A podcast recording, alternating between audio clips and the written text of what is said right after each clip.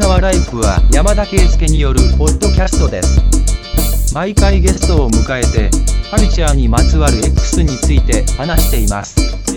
レッツチューンインチューンインチューンインチューンインチューンインチューンインチューンインチューンインチューンインチューンインチューンインチューンインチューンインチューンインチューンインチューンインチューンインチューン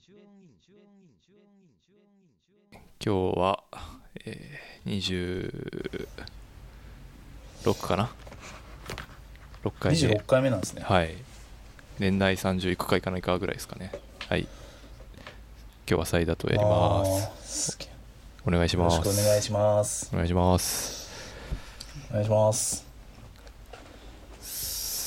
寒くなりましたねちょ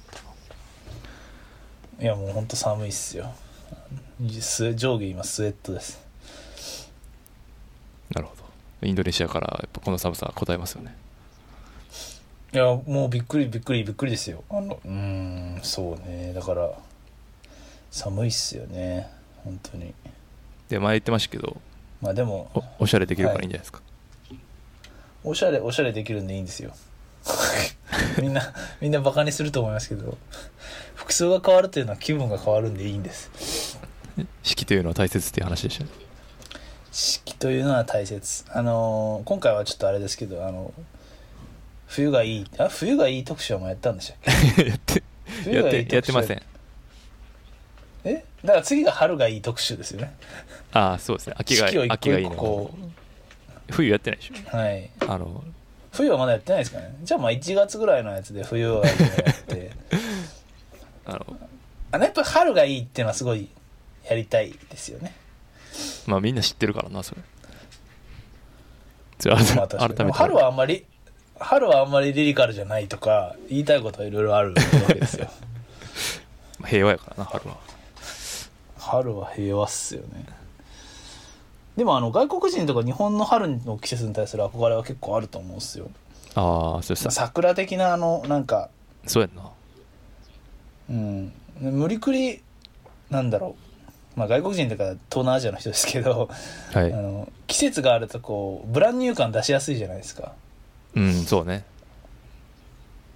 だけど一年中同じ季節だとどうやって始まりってもうバチンって「はい始まりです」みたいなそういう感じになっちゃうんでああだからあれかそういうのながいいっすよねその年が変わる12月締めとかそういうことなんですかねやっぱうんなんかそうですね一応気持ち切り替わるじゃん変わるじゃないですかその季節の変化なくてああそもうっすねうんでも日本も4月なん結構謎っすけどねなんかまあ冬が明けるっていうイメ ージ秋が明けるってあんま言わないっすよねいやまあそれももう出来上がった概念の上でただ踊ってるだけなのかとか思ったりしますけどねまあ確かに桜を見る会問題ってありますか らねそうですねそれは前回のやつをちょっと聞いてもらってあのブチ切れてるんでよかったら聞いてみてくださあ関谷下のやつですか、はい聞きましたいよあそうですか厳しいなって2人ともいやもう本当よ世の中暗いことばっかりですけど、まそうですね、暗いことばっかりですあ、でよもここではやっぱりはいポジ出していこうということで、そうですもう時代はポジ出しですから そうですねうん一応クソツッコミ社会ですからですよねそうじゃないんだろうとそうなんですなボケに回らないとねこうポジ出ししてボケに回らないとダメですよねそうですそうですそうですはいもうそうツッコミ社会の権限みたいなところでし たからねマスターマインドはいや今もやからなそれっていうかもう変われてない変わってないでしょまあそれしたくてまあポッドキャストしてますけどねちょっと、まあ、定あまあ定期的そうっにねすねまあガス抜きというかなんかそのうち怖い人に怒られたり怒られたりとかしないんですかねまあ別にそんなね広い話してないんで、まあ、大丈夫だと思ってますけどねでもせでも前回の政治の話とかあああのそういう系も立場の話とかもあるじゃないですかはい右曲がりのダンディからみたいなそうですそうですそうあーですそういう意味で言うとなんか隠れ右曲がりダンディがいて友達じゃなくなるとかそういうことはあるかもしれないですよね、 なんか政治思想的なものってこうもう相入れなかったりするじゃないですか、はい結構だからそうっすね前までそういう話してなかったけど実はみたいなんでちょっとうんこいつ嫌やなって思われてる可能性はあありますよね確かに当然ですけどうん難しいっすね政治の話は僕職場とかではあんまできない質問ああそうですねだから職場へとこう結構それこそ人種の話の方が俺結構きついかななんていうか人種うんなんか露骨にこういや中国はうんぬんとか言う人とかいいるじゃないですか年配の人普通にまあ韓国もそうなんですけど、はい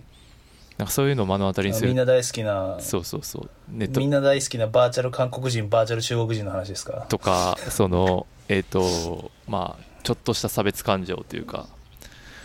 うんでも結局いやそれ仕事相手やったりするわけで普通にね、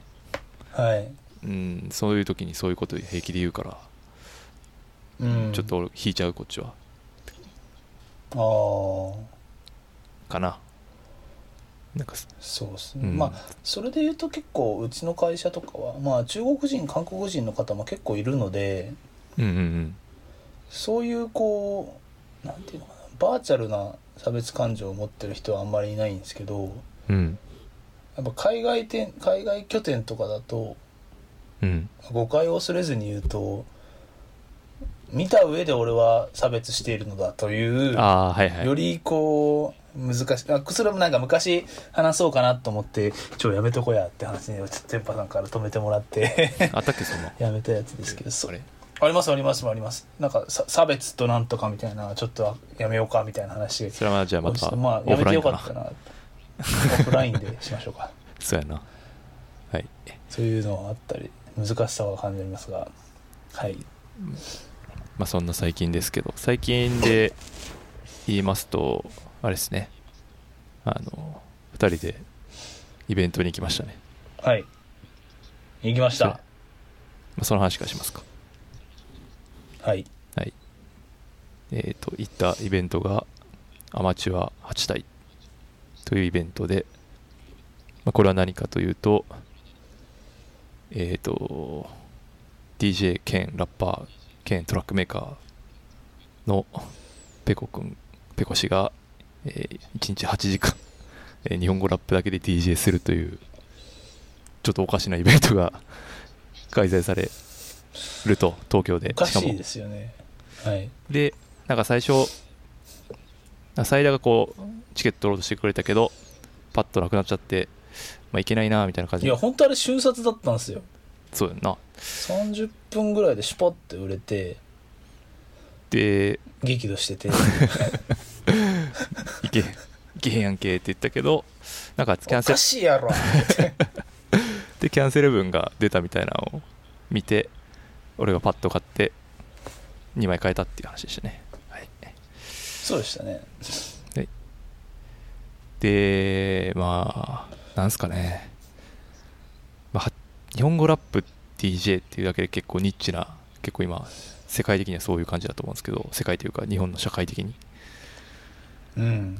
が8時間っていうそれがちょっとすごいですよねやっぱうんなんかそのペコさんのちょっとおかしなストイックさがちょっとこう如実に 感じの企画ですよね ななんでそんなにストイックなんやこの人はみたいない やーでもやっぱペコしそうですねこういややっぱ考えてもできる人ととできない人がいいると思ってこのアイディアを、うんそうですねまあ、これできるっていう、まあ、そもそもまあフィジカルに音源持ってるっていうこと自体もすごいいいと思うんだけど、まあ、脳内アーカイブ力というか、まあ、その辺もちょっと衝撃的すぎてやっぱヒップホップっあてれは iTunes とかでい異常にタグ管理してるんですかねどうなんですかねその辺も聞いてみたいですけどねまあすなんだっけセラートとかやとそういうのあるよねだからあまあセラートじゃなかったセかなラトってトラクターやったかなペコ君使ってるのまあそういう感じのタグ付けのとかあと、はいまあ何プレイリストじゃないけどこう一連の流れを塊で持っておくとかそういうこともまあできたりするんで、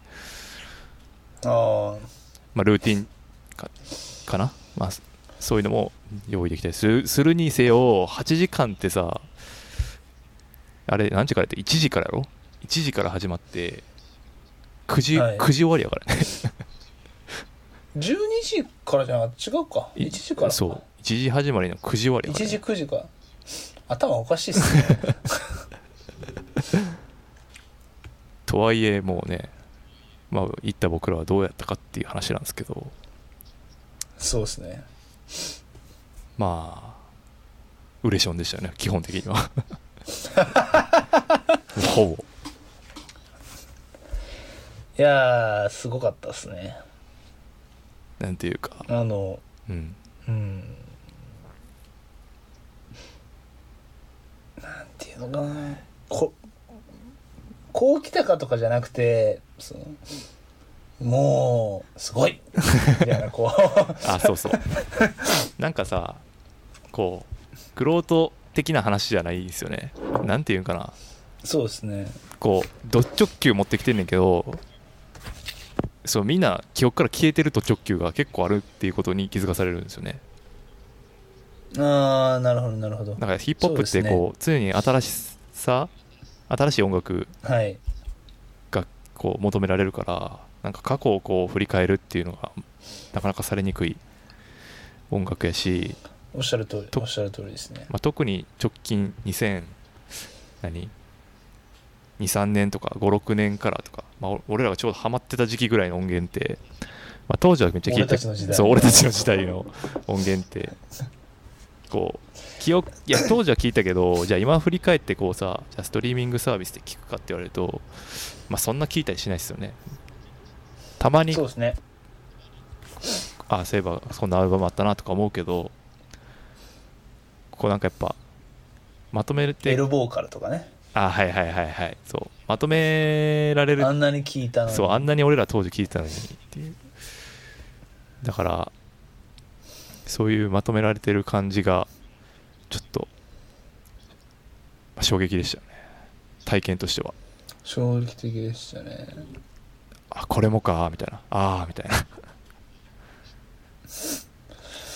あれはどどうやってプレイリスト組むんですかねご本人の中でどうなんですかねちょっと分かんないですけどでもなんかこう特集的なものが用意されてましたよねそのはい1個目がバックロジック特集とかあはいはいはいはいで僕はそのいや僕が見てた横でリクエスト受付とかしてたんですけど、うんなんでこの人はこんな難しいことに挑戦してるんだろうって思いながら聞いてました リクエストを受け付けようというのかというしかいやも僕がもしあれやろうと思ったらリクエスト受付はなしです ね死ぬほど時間100時間ぐらいかけて8時間分のプレイリストかけてうん一応こうフロアの様子見ながらこういう時はまあこうしていこうかなみたいなこうあ想像力は膨らませながら多分望むと思うんですけどそんなリクエスト受付なんて危ないことはしないです だからすごいなと思ってなんか多分尊 BPM 敬しますそう BPM 的に多分入れるっていうのは簡単にできるけどなんかこだわりが多分強いからそんな簡単にそうっすよこねうちゃんと流れの中でまあ文脈込みでやっこう物語の人ですからそうねペぴコったさんりも ぴったり合わないとこうかけかけられないみたいな感じう んやったのかなっていうふうに思いますね、まあ、それすごいですよねうんだからある程度こうなんとなくどういうことを歌ってるかとかも知ってないとそうですねダメじゃないですか、でそ,、うんでそれで言うとうん、まあ、このイベント行って思ったのはやっぱその昔申し訳ないとかこうすごい提示してた申し訳ないとっていうのははいその j p o p だけの DJ イベントが提示してた、そのやっぱりあれ洋楽のひだけで洋楽で踊ってる君たちなんかおかしくないっていう疑問がまた俺の中でこうふつふつと上がってきたっすよね、できるじゃんとうん、そ和物でうそうそうそうそうしい今であので今和物とか言い方するんですかねもうしないかもしれないですねあまあだからそこがもう垣根なくなってるから、なんかまあその、うん別に海外のヒップホップだけじゃなくてもいいんでしょうけど、うんだけどなんていうかなこうよくわからない音楽で踊るよりよく知ってる音楽で踊った方が楽しくないっていう 話確かにが僕の中間違いないですねそう僕の中でこう結構問題提起として上がってきますね普う段んしかも結構海外のヒップホップとか聞くしあヒップホップに限らないけど、はい聞いてる時にこうぼんやり思う、まあ、なんとなく歌詞の意味取ってるけどなんかそのどこまで対として本当に意味取れてるんかって結構謎じゃないですか、僕はね僕いやほとんど僕取れてないそでうす、ね、僕もそうなんですよ、だからら、まあ、そう考えるとやっぱり僕ら はそのシーダが「ノーワンバッドアス」って言ってる意味はこう汲み取れるじゃないですか でぶち上がるし、はい歌詞でぶち上がるじゃないですかやっぱうん確かにだからなんかそういう上がり方っていうのがだからこれがリアルに例えばアメリカでクラブで音楽聴く楽しみってこういうことなのではといううんことを思ったりもしましたね、まあでもあとなんていうんですかねあれはこう物質感もすごいあったなと思いますけどねいい意味でも物質感なんかこう物質感あ物質ね物質あです物質、ね、クラブルームはいはい、い、はいやーそうですねなんかその肩寄せ合って聞いてる感じうんこうあんまりなんだろうなえ多分ああいう場の特殊性というかその普段はできないことをみんなでするぜみたいなそういうのがすごいいい意味であの謎の連帯感あったなと思ってなんかあの箱がやっぱ良かったですよねなんかこう小さあんま大きくなくそてうですうんこうみんなで聴いてる感じがそうですねぶなんかあれをまああんだけボロクソ言いましたけどもうちょっとでかい箱であんまりなんかこうなんていうんですかねユニティ感を保つのが難しい空間だとまたちょっと聞きづら変わっちゃうかもしれないですね確かにうん 特に前の方にいた人たちはねなんかう本ん当すごいいやなと、どういう体力してんのか ないやマジですごかったよなちょっとやっぱ若いんかなとそ思れっで言うと多分うん客層結構若い子多かったっすねたうんうんなんか反対性っぽい感じ のわでそれ伝わ全然みんなに伝わらないからちょっとわかんないですけどいや伝わるでしょ知らない伝わりでますしよょ反対性っぽい感じなんですよああいやでもまあ国立大学の人地方国立大学の人素朴な感じ地方国立大学の感じなるほどねだったと思うんですけどねなんかさでも本当に普通にうん高校生もいましたよねあれ多分わかまあそうなんかななんかよくさこうやっぱおじさんはさこう若者にはいなんていうかいや最近の若者は勉強しないんだみたいな過去の音源を聞いてないんだみたいなことはい言うじゃないですか、まあまあめっちゃあるじゃないですかででもなんはかいそ,、まあ、その一方でこうそう貪欲にこうこの DJ で何かかってるか知りたいっていう欲を持ってる人はやっはぱい一定数いて、なんかそういう熱量はまだまそだうですねあるんやなっていうのもはい見てて、なんか、ね、おじさんからす るとなんかああ僕の横にいた女の子とかずっとこう曲が新しい曲がかかるたびにシャザムしてはいはいログ取ってたりいましたよね何人かずっとシャザムしてる人うんうんうんいやだからなんかすごいでも確かにすごいあの並びで聞くと価値があの並びに価値があるというか DJ でそうじゃないあですそれかは本当にそうですねうんあの曲の並べ方で、かまあ、プレイリスト文化ってまあ要するにそういうことだと思うんですけど今来てる、はいだからその並べ方に意味があるっていう DJ の醍醐味みたいなところがすごい濃厚に詰まってるなと思いましたねいやもう最最高でしたね最高そうなんかライブの合間にある DJ とはちょっともう意味が全然違うっていうかよくあるじゃない意ですか味が全然違うそうそうはいなんかちょっとしたバツナギ的な扱いになるんですけどよく休憩時間ってやつですよね そうそうだからちょっと AKA 休憩時間おとおトイレ時間というかうんとは違うっていう DJ もなかなか最近聞いてなかったんで僕はねそういう意味でもちょっと感動しました、うんいやすごかったですねまあそれ系で言うとこうジャ,、はいジャッキー・フォード・ビーツつなぎっていう、まはあ、い多分これルーティンやと思うんですけど、はいまあ、これもともとジブさんが日本語ラップの 往年のクラシックそうですねをジャックして、まあ、カバーっていうかまあカバーか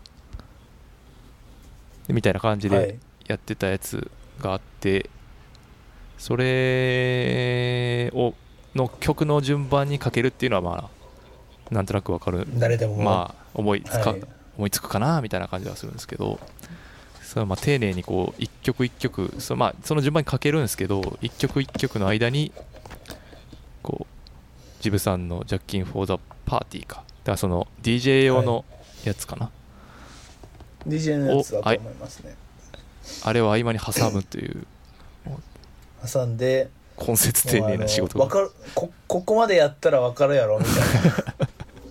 っいて いなう親切な親切な設計なってましたよね親切設計でしたねうんいやあれとかもやっぱりいや思いつくのもすごいしそれやりきるひそれはしかも8時間の中でやりきるっていうのはまあすごい、はいすごいけどまあでも8時間あるからできるんか普通の1時間の DJ だとそれはそうだと思いますねあ30分ぐらいあれになっちゃうはいあれで終わっちゃうんで、はいあれをあれで終わっちゃうとえこれじゃあジブさんが DJ の時にやればいいんじゃないですか的な感じになっちゃうん で確かにやっぱあの流れで聞くと上がるそうなんかあこのパートが来るんやみたいな感じの上がり方しますよえぐいっねすねう、ん はい、で b ボーイズムからのちゃんと b ガールイズム的な目くらしを してありましたね笑っちゃいましたねあの時ねちょっとすいこうませんこうでしょこうでしょってそうやばかった丁寧すぎて仕事がもう逐一仕事丁寧な仕事ぶりなんかその綺麗にこうよ予想のちょい斜め上をこう毎回丁寧に提示してくれる感じがこうウレション要因ですよねいやーそうですね記憶の蓋開きまくりでしたねこの この日の夜はもうすごガチャガチャもうすごかったですねすごかったクリスマスのオーナメントくらいからもうガチャガチャこう毎日ガチャガチャ開開いいてていっまてし言たねってましたねほんとうんいやめっちゃ酒うまかったっすね 俺らあのい 日意味わかんないぐらい飲んでましたよねちょっずっといや僕普段あんま飲まないんですけどだけどあの日はもうね楽しかったとめちゃくちゃ金使った気がすめるっちゃ飲んでたそうめっちゃ金使いましたよ,、んよ僕酔っ払いすぎてわけわかんなくて T シャツ買ってました からね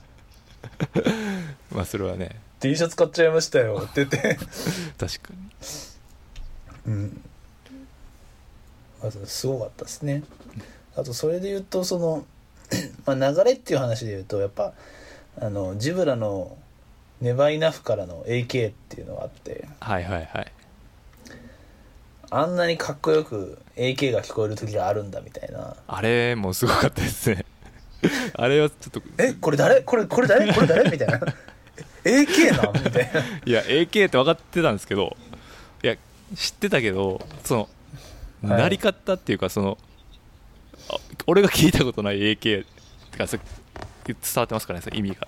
なんて言えばいいかな いや曲は聞いたことあるけど聞いたことないっていう感じなんですよねだからそれ,、はいそれがすごいと思うんですけど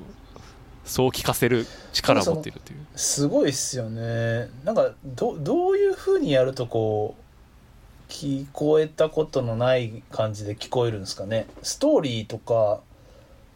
トラックのなんていうか音像の近さ的なこともあるんですかね何なのかなと思っうんてやっぱでも勢いがあるんじゃないこう徐々にこうまずはいネバイナフで温まったとこにはいこの一番熱い AK 持ってくるみたいなああなるほどでもなんかあれ聞いてなんかスポーツ選手とか、あはい特に格闘家とか AK 好きな人多いじゃないですか、は多いんですけどあなんかその理由が分かったっていうか、はいなんかめっちゃたぎるっていうか、ああ確かにたぎりますうね、んだからしゃ行ったんでみたいそなうそうそうそううそうそうそういう感じがしたんであのあーこれはすごかったなかっこよかですねうんと、あれですかね DJ オアシスですかねみんなが15年ぶりぐらいに聞いた DJ はいオアシスの話ですか、あれのビあれも良かったっすねビートが超太いっていうことに気づくバリバリバリフトそうめちゃくちゃリッチな音をしててなんていうかやっぱこうスストリーミングで聞いてもはい絶対伝わんないす感じするな、とかうんイヤホンで聞いてもあのマイク持つ DJ の聞こえ方はしないよなーって思ったりもしましたね、おっていうそうですね おっていうなんかすその普段ストリーミングで聞いてるんですけどうんたまにこう CD をリッピングした音源とかもまあまあまあ混ざってるんでライブラリであそっちで聞くとやっぱりそっちの方がブリブリだったりしませんか音がああそれはちょっとあんまりスト僕リーミング対比わかんないです 気づいてないですなんか僕リッピングのやつのと音やつの方が音出る音量出ますし ストリーミング音量ちっちゃい気するんです よね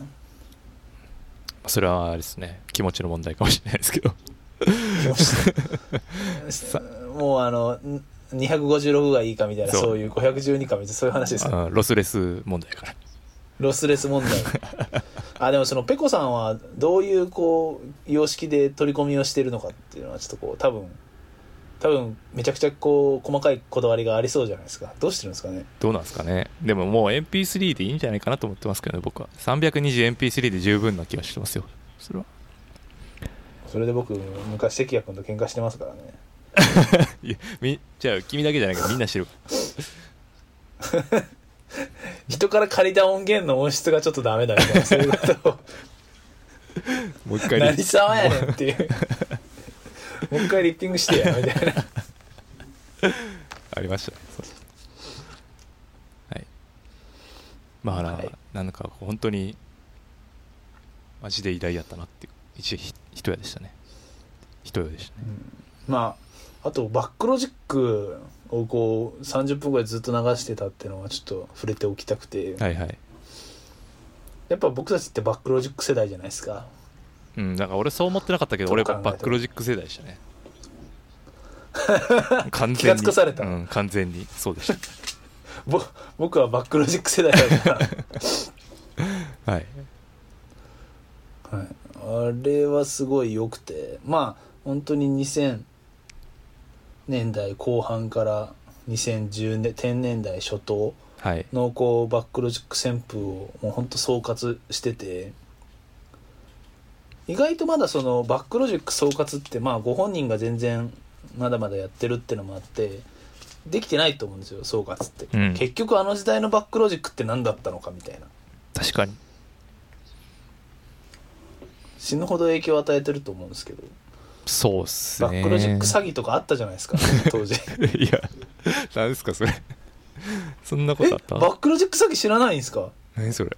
知らなないんでかす大阪で俺バックロジックって言うんだけど知ってるみたいなこと言ってちょっとシンガー志望の女の子から金巻き上げるみたいな あったんすよ本当にでまツイッターで問題になってえバッークロジックすげえみたいなえー逆にバックロジックのプロップだけ上がるっていうバああええまあでもなんかックロジックそのぐらいまあそれがあってもおかしくないなっていう感じでしたねあのそうですね当時の勢いというか、うーんやっぱね全うん音が全打席ホームラン、うんでトラックかっこいいしやっぱおはいこうやっぱクラブで聴くとやっぱねこうドンっていう感じがクラブ映えするとそういでうすかねクラブ映えしますようね、ん、そのまあ土着素系でもまあ上がるんですけどやっはぱいこの時のバクロジックのやっぱこう洗練された感じ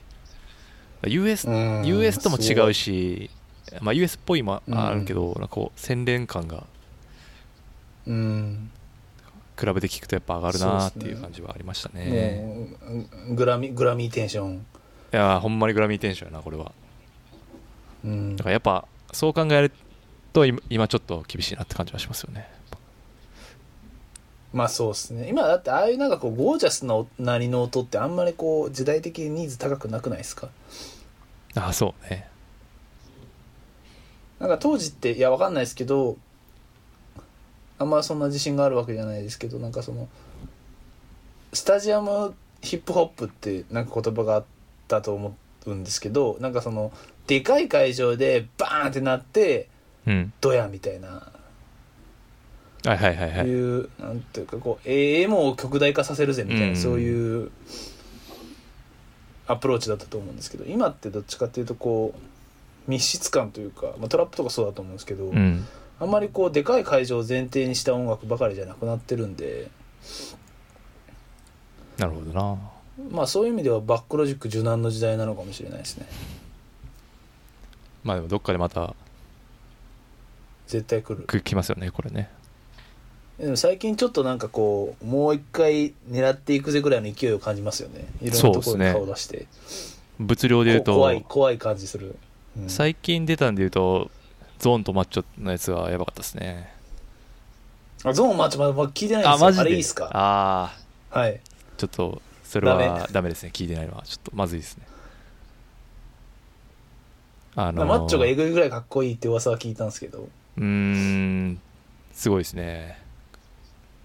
組み合わせマがッチョ、ってやっぱ も持ってきますよ ねうん、やし、こうコンビネーション、3社のコンビネーションがやっぱもうちょっと、おっっていう、こうやっぱヒップホップ聞いててよかったなみたいな、 こう、えあれがバックロジックなんですかそうなんです音よ。そうですえ。ぐっていうかそれって多分ゾーンがやりたかった組み合わせですよね そうです。おそらくそうです。で、それもまた、あの、にそういうことでしょほぼ同年代の、あこ、なんていうか、うん、考えそうなことというか。うん、ああのすごく わかるマッマッチョ呼んで 音はバックロジックでってで、まあ、その、俺のもう最強そうのそう。夫人で、ですしよかもそれががっかりしない出来という、こう、いやー素晴らしいいいっすねっていうなんかこうやっぱ辛いことも多いじゃないですか聞いててまたあこんな感じかとか多いっすよなんかうんなんか飽きてくるなとか思うけどこうんうめげずにずっと聞いてるとこういうご褒美みたいなうん音楽がふと降りてくる時があるとヒップホップっていい音楽ですねっていうそういう 感じになりますよはね、い僕はそう思いますねい、いっすねあじゃあそれ絶対聞かなきゃなはいそんなとこですかねあこの件ではもちょっとそのはいそのじゃあ僕が言いたかったのはですね、はいはいそのそれだけこう時代をあの俺らのバックロ俺たちのバックロジックの流れの中でその、うん俺らもやってるよっていうトラボルタカスタムを流すっていうことあーの、はいはいはいこうステップアップしてるぜ的な完全証明あれすごかったなあの要は大正義ってことなんで すけど俺ら俺あの正義感が出て出るだ出し方としてすげえみたいな、まあ、できる人そんないるわけじゃないんでいやあれだって日本でできるの彼しかいないでしょいない DJ やってて自分もラップしててっていう考えると、多分なんていうかこうまずなんか一個一個こう積まれてる感じだよねまずこれをやってますよねつってでこれもプロデュースしてるんですよこれもですよあなた忘れてると思いますけどこれもですよそしてこれもです そして私たちもですっていういやこれは本当にすごくなんかこう感慨深すぎて信じらんいないなやっ考てえ深いしかもその BL 俺は少なくともあのメダサイファーのトラボドカスタムはもうすごい正しいは BL いだと思ってるから、はい僕はもうぶぶち上がりでしたねやっぱすごい僕はあの聞いてる途中で「うわバックロジ特集ね」えひょっとしてと思 ってそんな恐ろしいことをやろうとしてるのか今みたいなちょっと先に感づいた自信はあるんですけどえひょっとしてそういうことみたいな怖っみた いなあれは思って怖い人だなっていうまああれはちょっと余人を持って変え難いですよねうんちょっと他の人にできるパーティーじゃないしうん客層もしっかり新しい人がついてきてるしうんうんいやーもう二羽ぐらいしてほしいですねそうですね皆さんとかペコさんうんなんかででももなんか最後にうん、いろいろあるぜみたいな、うん、言ってたね来年はでもなんかまあこれもそうやけどじゃあ仮に別の人が別の人というかまあ別のイベント日本語ラップイベントあって行った時に DJ でこの満足感はあるのかという問題はあるんですよねうんそれはそうですねなんかそれを最近ちょっと考えたりしましましたねだからまあ若干洗脳入ってるんですよね多分あああのいい意味でも悪い意味でうもんもうもう熟成になっちゃうともうそれそれしか受け付けない体になっちゃうみたいなそういうところはあると思うんです まあでもなんかちょっとあのい8時間一人でやられたらそれ深刻化するのはまあ当然といえば当然ですよねはいいやまだだから本当にヒップホップウイルスなんですようん末期症状あれはだから患者の患者の会みたいな そうですね。まあでもそのやってる人も患者ですからね、あれ。 もう全員てか出てる人みんな患者ですから ね、基本的には。そう患者の集まりみたういな、ん、そうそもうここでしかみたいなそういう。ううん。そうあそういう感じあるな患者の集まりみたいな気しま すね確かにやってる人も患者やみたいなみんなでな、円になって、はい、っつって、 はい僕 は、僕はこういうのが好きだよ。そうそうそうわかるみたい なこういうので、アルコールにはまってしまったんだっていうのと、いうようなノリで、 そうそうそうノリでこういうきっかけでそれにっ近いなて いう、アメリカの映画でよ中く出毒てく者のる会ですよねはいやつですね。デトックスするやつですねうん。でもそうなると基本どんどんこう狭まっていっちゃうのにちゃんと種まいてるのはすごいですねうん、でもなんかその自分たちの、あの、なんていうか、何こう、ファンを増やすっていう、ファンを増やすというか、その、はいそうまあ、ヒップマイとかもそうだけど患者を増やすそうそうそう、やっぱ患者を増やさないと、うんその感染度合いはまあ、人それぞれあると思うんですけど、うんなんていうか、アルチを増やしていく活動を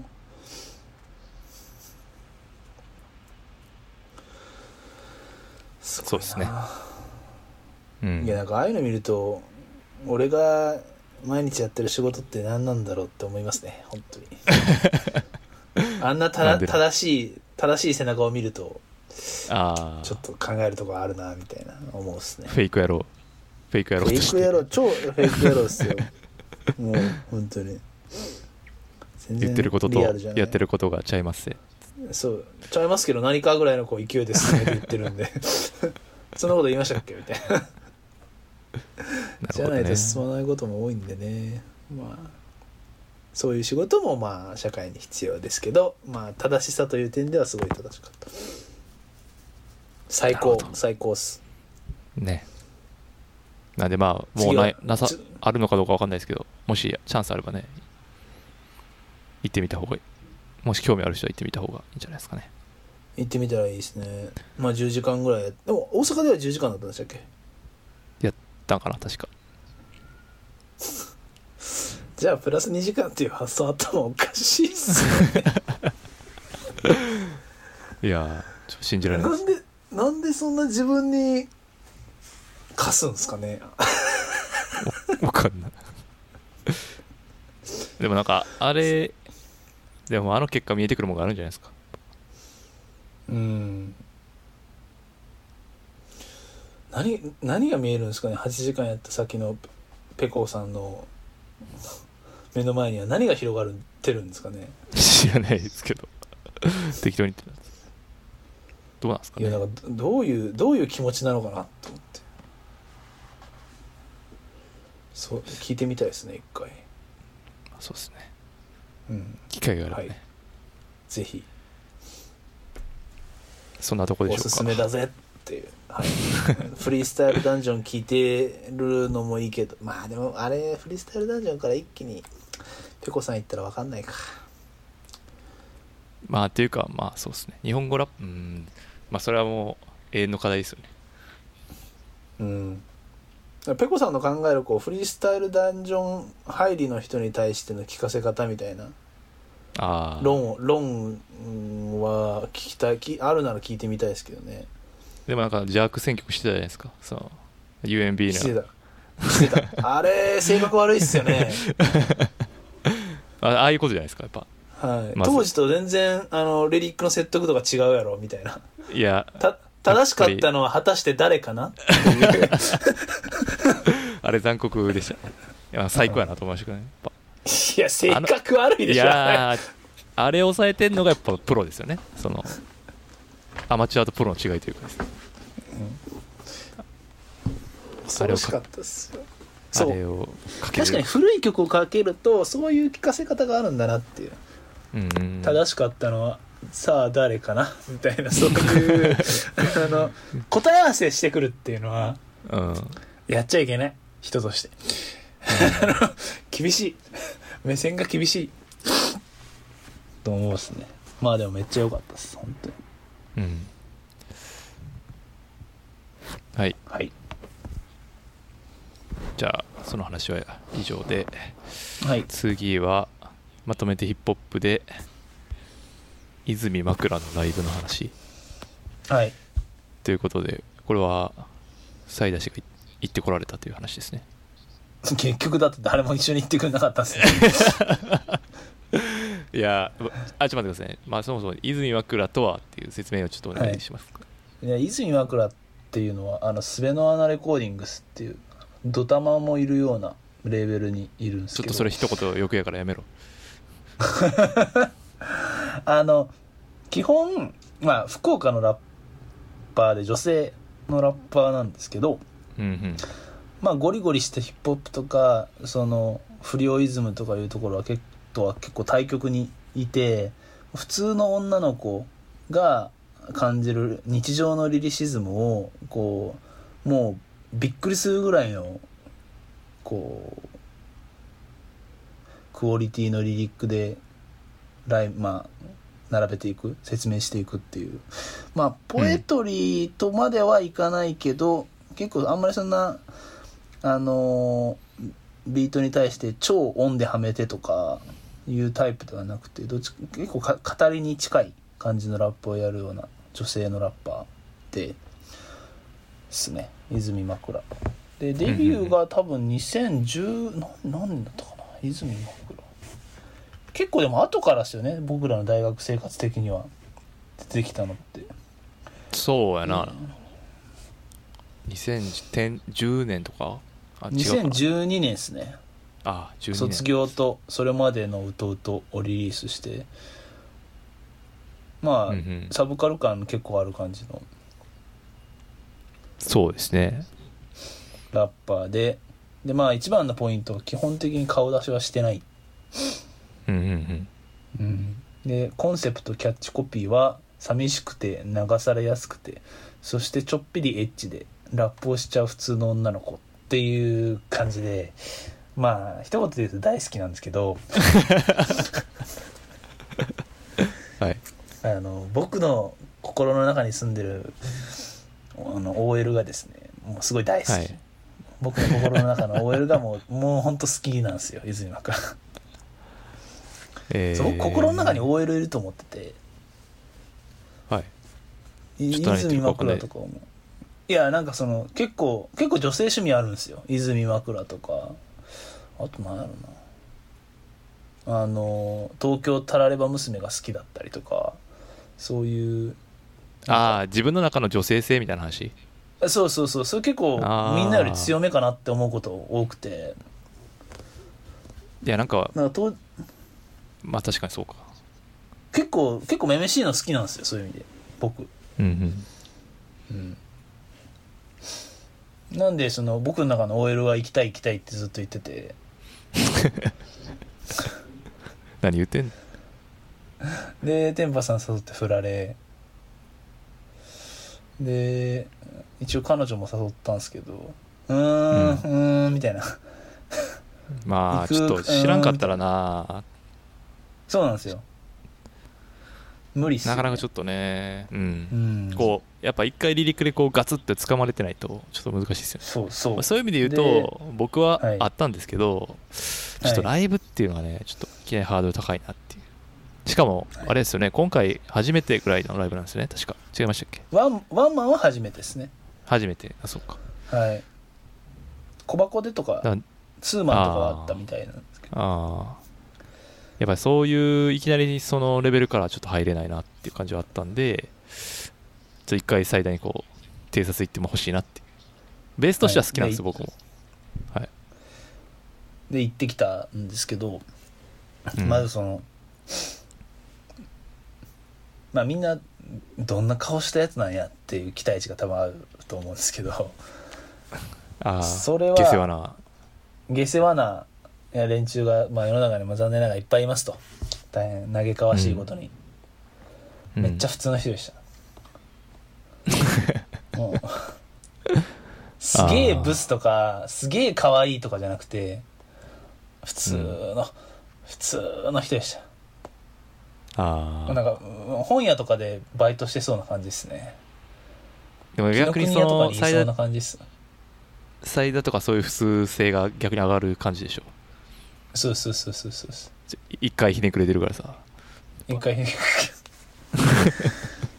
いやそれ結構天パさんのせいが大きいといまだに思ってるんですけどね、俺のせいにすんなよ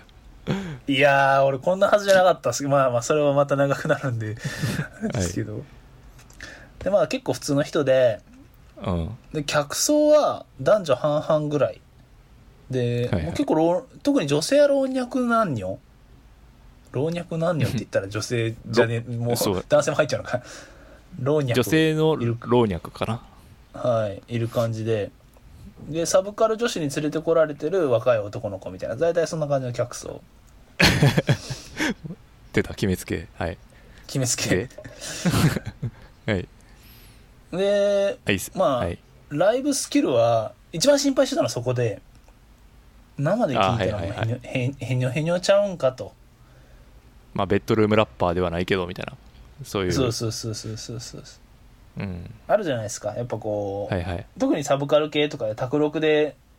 センス一発でポンっていってる人とかだとライブ動画とか見ると「えみたいな「あ全然ちゃうやん」うんみたいなあるじゃないですか、うんうんうんでそういうのじゃ全然なくて基礎的なところがすごいしっかりしていてあのーあんまりこうデリバリーっていうんですけどその言葉の置き方うんこうまあ韻はもちろんそうですけど韻が踏んでないところでも全部音によってこう4小あの1小節のどこに音を置くかってラッパーは決めて歌ってるはずなんですけどうんポエトリーの人ってそこが結構喋りに近くなればなるほどブレる時が多くて当たり前なんですけど、リズムで構成してないんでだけど、実は全部リズムで構成してる人なんだなってことが分かってああそういうはいはデい、リバリーのブレとか揺れ的なところは一切なくてすごいこう音源に近いうんうん感じのライブスキルですごい良かったんですよねクオリティ高かった。うんうんあと想像以上にメロディーもちゃんと歌えててうんうんものすごいレベル高くてまあちょっといあのー気になったのが まあいろんなタイプのトラックメーカーとやってるからだと思うんですけどトラックのなりにちょっといいろいろ差がありすぎて会場でもああはいはいはいああのシュあガあーあそれシュガーシュシュガーズでしたっけシュガーズキャンペーンとかとやってる時はの曲とかもブワーンってなるんですけどうんなんか某ほにゃららみたいな、なんと か、なんとかみクたリエいーシな。ョンっシュシュダメダメダメダメダメ。 まあ、そう彼は、そう、そういう芸風ですからっていね。わざとやってるとそ思うそうですけそどうそううんちょっとチープななりでみたいな。だとかだとやっぱりこう、チープになっちゃったりとか、そこら辺は難しいなとは思ったんですけど。なんで、うん音にトラックによってはちょっと声が聞き取りにくい曲とかもあったりしたんで、そこはまああれでしたけど、ラッパー個人の体力としてはすごい、すごかったですね。びっくりしました。ええそれは意外っすね本当いや、本当意外でした。絶対ヘニャヘニャだろうなと思って、それをどう許すかっていう、どうどう許すロジックを作って受け止めるかっていうところだと思ってたん 、でもう見に行くなよほん なら当たりえやんけただろいや、びっくりして、あ、ちゃうやんみたいな、ちゃんとやってるんやみたいな、そういうのがあですね。なるほどなめっちいゃよかやーでもそうだな結構好きなんですよね俺も実はった。うん。なんかミックス作ったりする時結構入れ入れたりするんですけどはい。まやっぱ歌詞がいいですよね。こう歌詞がいい歌詞がひたすらいいんですようなんうんか僕が一番好きな曲で「幻」っていう曲があるんですけどはい。その、まあ、要は「彼氏と別れた」っていう曲なんですけどうん。あの「あなたが褒めてくれた私はあなたが育てた私の心怖い怖い。あなたが叱った私は私のこれまでみたいなの全てみた いなもうそ要はあなたなしでは生きていけないの的なことをこんなリリカルに言うのかみたいなすげえなみたいななるほど。思うし、うんあの天パさんが好きなあの菜箸でつつづくあれやばいわ。崩れた そんな生活感の表現あるんやみたいなそうなんですよね。あの、めっちゃ生活なんですよ。なんていうか ね。まあ、言う、言うてこうさ、やっぱボーティングとか基本にあある中で、はいカルチャーとしてですよ。はいかつてこう、菜箸をリリックに入れたラッパーはどんだけいるんだという話なんですよ ね。そうそう菜箸思う。みんな持ってるくせにと菜箸、そして煮崩れる。これ、 なん、どういうことやと思いますよね、やっぱ。確かに、あそれがやっぱり僕はねうん好きなんですよねそういう誰もやったことないやることっていうかうんやるのがヒップホップやしあのその生活感もうギンギンにリリックに出てくる感じが、すごいですよねうん情景描写がすごいと思いますね特にねやあっぱのー絵に浮かぶというか、本当にそうでリリリリアルっていうのとはちょっと違うかもしれそないうんなだんかけど違うねんな、うん、ひひなんかこうすごいだからやっぱ普通なんですよねうん普通なんですよ、書店のアルバイトがラップしてくる感じなんですよやっぱりそりゃ菜箸もつつくわなっていうそういう感じであ菜箸でつつく煮崩れた後の 汁しかもこれトラックリブロやったんや知らんかあったリブロっすよそれ、はい、忘れてたそう結構ねあのヒップホップ的なあの人を呼びがちなんですよ、そうっすよねトラックメーカーしっかりめの人多いっすよねなんかねはい、なんかリミックスでおむすび呼んでみてちょっとおかしなことになってたりとうかんなんで鷹の目とかねなんでおむすびやね、うんそうそうそうそうすごいすごいすごい好きっすすごいいいし才能あるしまあ当まあな日流れなかったんですけど僕あのうん202っていうラブリーサマーちゃんの客演で参加してる曲がすごい好きで、うんそれはちょっとぜひチェックしてみてくださいすごいリリック良くて世界観がいい感じに融合してていい感じなんですよリリうんあるかな202ダメだ202ってやるとぶ物件情報しか出てこないあでもそれはラブリーサマーチャー名義のやつってことねそうそうそうそうそうあ分かった分かりましたちょっとチェックしておきますはいもう本当にあとなんだろう春が来たらネクタイの結び目の仕組みを知るとかいいっすねなんかこうさ自分が体験したわけじゃないけどどっかで見たことあるみたいなリリックがすごい多いんですよねいいそうおそうですねそうですねそれを自分が体験したかどうかわかんないけど、まあ、ドラマとか、うんとか人から聞いたりとかなんかこう自分の記憶の中にある何かがこう呼び起こされる感じがすごいして、うんまあ、そういうの好きな人からすると、うん、たまらないものがあるうんかそうなと思いますね。まああと結構本人の実話じゃねえかなっていう感じもしてうんうんだから認証の話でいうと本当1.3人称ぐらいの感じなんですよねああそうねだか1までは振り切ってへんけどら、うん、っていう、むまあ、そうねほほほんまの話やみたいなこれこれただのほんまの話やみたいないうなんかその辺が感じこう煙巻いてる感じがしますよね顔出ししてない分だからなんていうか、があってはいあの特徴的な絵のキャラクターのように見えるからなんか物語を聞いてるかのようにも思えるしはい三人称というか、まあ、あくまでこう小説っぽいっちゃっぽいうんぽいかなと僕は思ったりしますけどねうんこれは「青春はちゃんと終わる」とかですね「さよなら青春」パンそれチちラょイっンで言うとと臭いかなえあダメですかなんかでもなこういうの聞いててなんか総じてメンヘラみたいなこう雑なくくりするじゃないですかはいあんまりそういうのは僕は賛成してないですねいやこんなリリカルなメンヘラいないっすよいやメンヘラ界でやっぱりこう突き抜けようと思うと才能いりますからね本当にメンヘラかだから結局みんな個性的になってるつもりでメンヘラやってるのかもしんまあそんなつもりないのかなわかんないですけど はいはい結局みんな同じこと言うわけじゃないですかこのフリースタイルでこのビートに乗ってくだけだなとかいうのと一 緒で結局みんな同じこと言ってるんですあよー同じメンヘラやってるんですねみんなね、同じメンヘラやってるんですよあーうんだからこのねあの全然リズムに乗れてないとかあーそういうことしか言ってないまあメンヘラはそんなこと言わないですけど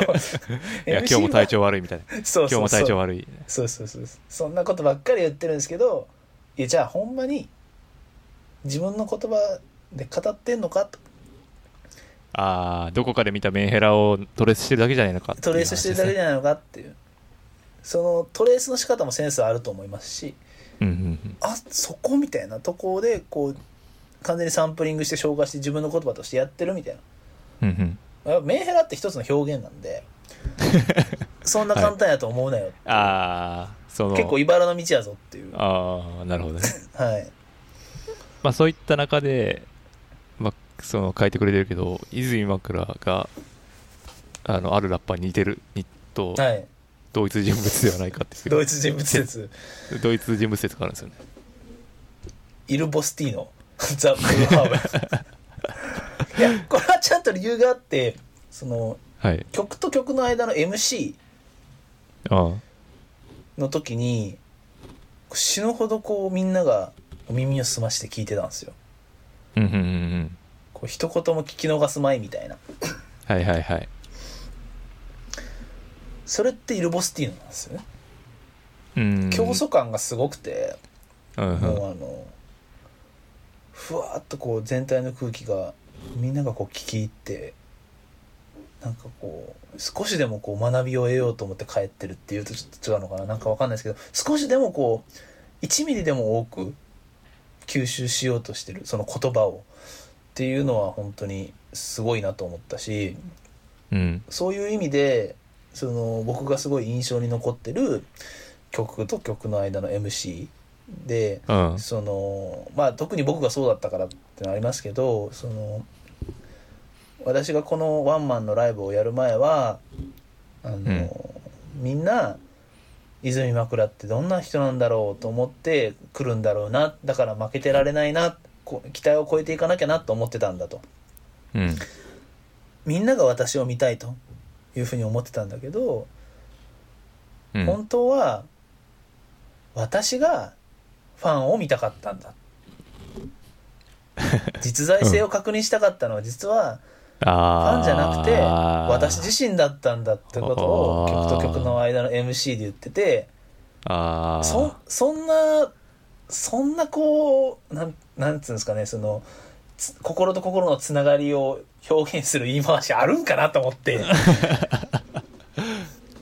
えそれボン使わ100の、れますねうんボン100のこうラッパーとか「いや俺も会いたかったぜ」とか言うわけじゃないですか、ああなるほどねまあ、それが悪くはないですけどうん「俺も会いたかったです」っていうのをそういうこう伝え方をすることで全然伝わり方とか刺さり方違うしまあなんかこうライブはこうお客さんと私で作っていくんですよ的なニュアンスだけどはいでもこのニュアンスこの言い方で言える人いんのって話ですよねしかも即興っぽくなんかこうなん何気なしに言っててああ多分もうあのリリシストとしてのリリシストとしての基礎体力は団地なんだなっていうゆえにイルボスティーノって いうイル・ボスティーノイル・ボスティーノはやっぱ曲と曲の間の MC でおかしなことよく言ってる んですよ動画とか見ると、まあ、ら生はちょっと行ったことないんですけどね、あの生すご人いみんなやっぱ生なんてえぐいうかこうロロックされるんですよね多分ロックスいや僕も一回ぐらいしかあのシーダのライブの時にああフリースタイルだけで出てきてうんもうやっぱ基礎体力とか全然違うと思ったしあちょあ行きましょうよなめだるまボスティーノとああそこそこはいはいはいなんか平日と平日ですけどでもなんかこうライブ行ってさ はい。確かになんかその曲間の MC に興味あるのはすごいわかるかなこう普段何考えてるのかなとか、うんええあ、そうそうそうそうそうっす。最近結構しないラッパーすごい多いしああ。なそういう意味で言うと貴重なかもしれないですなんかラッパーの人間味っていうコンテンツの需要は我々世代よりは下がってるかもしれないんですかね。そうっすよねなんかそう思ってるんですけどなんか猿猿がそっち方面にこう急にハンドルを切ってきたんでママの話ですか。あそうそうそううん。とかその自分の自分語りというかこううんそういう感じにしてきたんであーなんかこう物語に興味ある人はまだいるのかなとか思いつつどうなるなっていう、でもなんか、猿実は結婚してたみたいなのがツイッターでこう、悲鳴を上げてる女性が結構いましたよね。あ普通にアルバム出たやつで言ってたね連れごいてみたいな、はいだから、まあでも、まあね猿って関谷君と同い年とか一個上ですからね。いやいや全然下でしたよ89年生まれでしたからねあ、じゃあ僕の、あ、カズマと一緒か。僕の一ぐ個らいで下すか。まあでも、やっぱ30になると思うところもあるんじゃないですか。ああなんかインそうインタビューとかでそういうこと言っていて、まあ、キャリアチェンジじゃないけど、まあ、そういうふうにしていきます、まあ、なんかあの人、まあ、あの人もなんか物語の人っぽいじゃないですか、うん。まあ、シンペーター気質あるじゃないですかちょっと、まあ、シンペーター気質って言い方が良くないと思うんですけどまあ自分の中に物語を作っていく人。そうそう 作っていく人だと思うんで、うん。まあ、なんでなんかそういうそういう需要も一方ではあるのかもしれないですねこうん。う、まあ、あんまりこうそうですね結構謎にしてこう求心力を高めるタイプと全部出してってい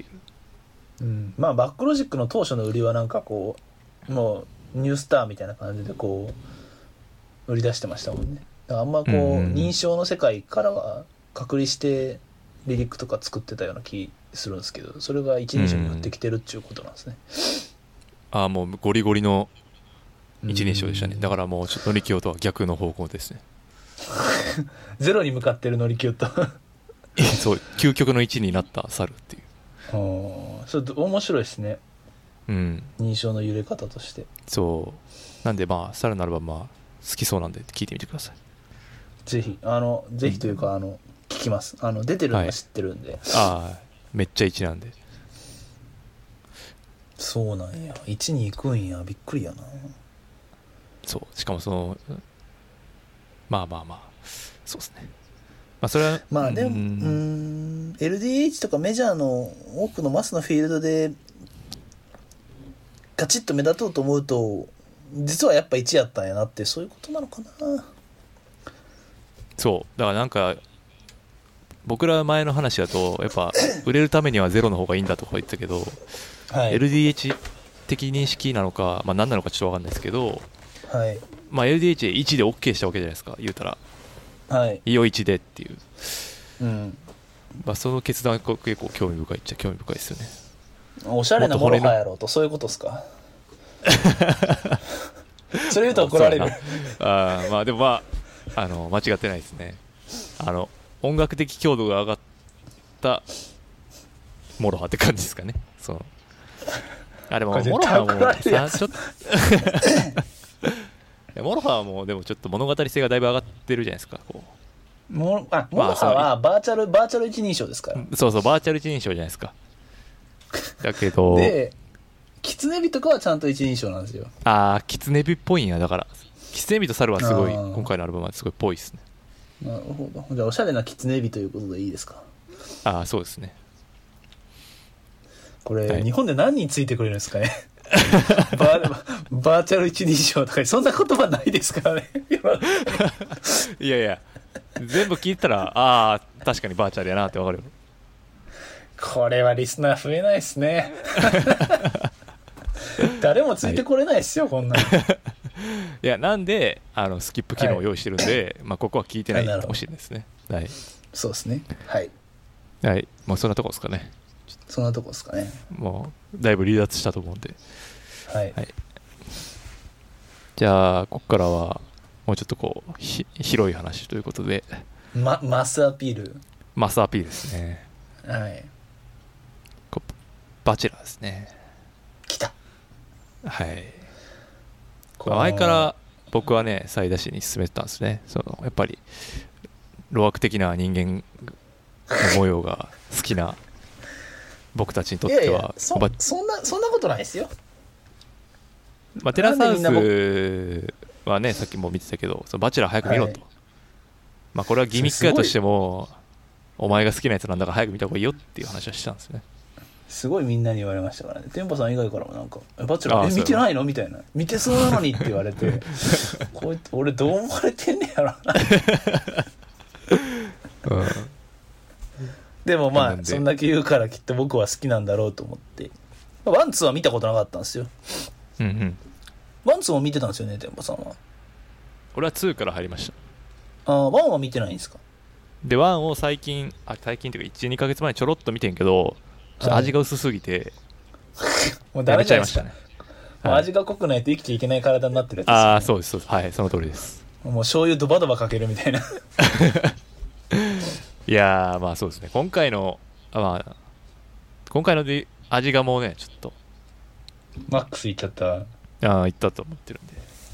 そうですねまあそもそも、バチェラーとはっていう話なんですけど、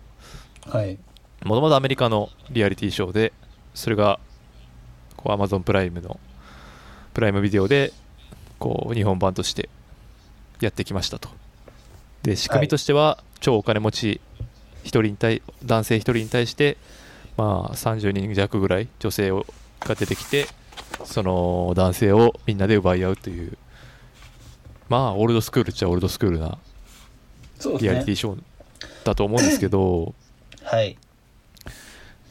まあ日本に来て、まあ、どうなんだって感じはもともとそう、うん、なんていうかそのビリオネア的な感じがこう日本では受け入れられにづらいんではっていう話で多分入ってきてなかったんだと思うんですけど、まあ、お金持ちっていうのをちゃんとまあー用意してあ、はいはいの今回はあ今回というか、うんまあ、シーズン3までやっていてで最大が見たのはシーズン3ってことですねそうですねはいなんかその駅とかでバーンとこうバチェラー3みたいなのやってるのは知っててはいちょっと忙しかったんででもその時11月の初旬ぐらいにちょっと大きな会議みたいのがあってでそれ終わったらもう3日ぐらいで見てやろうと思っててはい、で終わってで会議が月曜日だったんですけど水曜日ぐらいに見終わって平日、あの夜帰ってきてからずっと見るみたいなのでやっててうんうんもうちょっといいろいろ言いたいこと出てきたぞっていう 感じですね。っていうかあの、まあもう全然そ考察が甘すぎるねんというぜ全体的に日本中そうまだあの分か ってない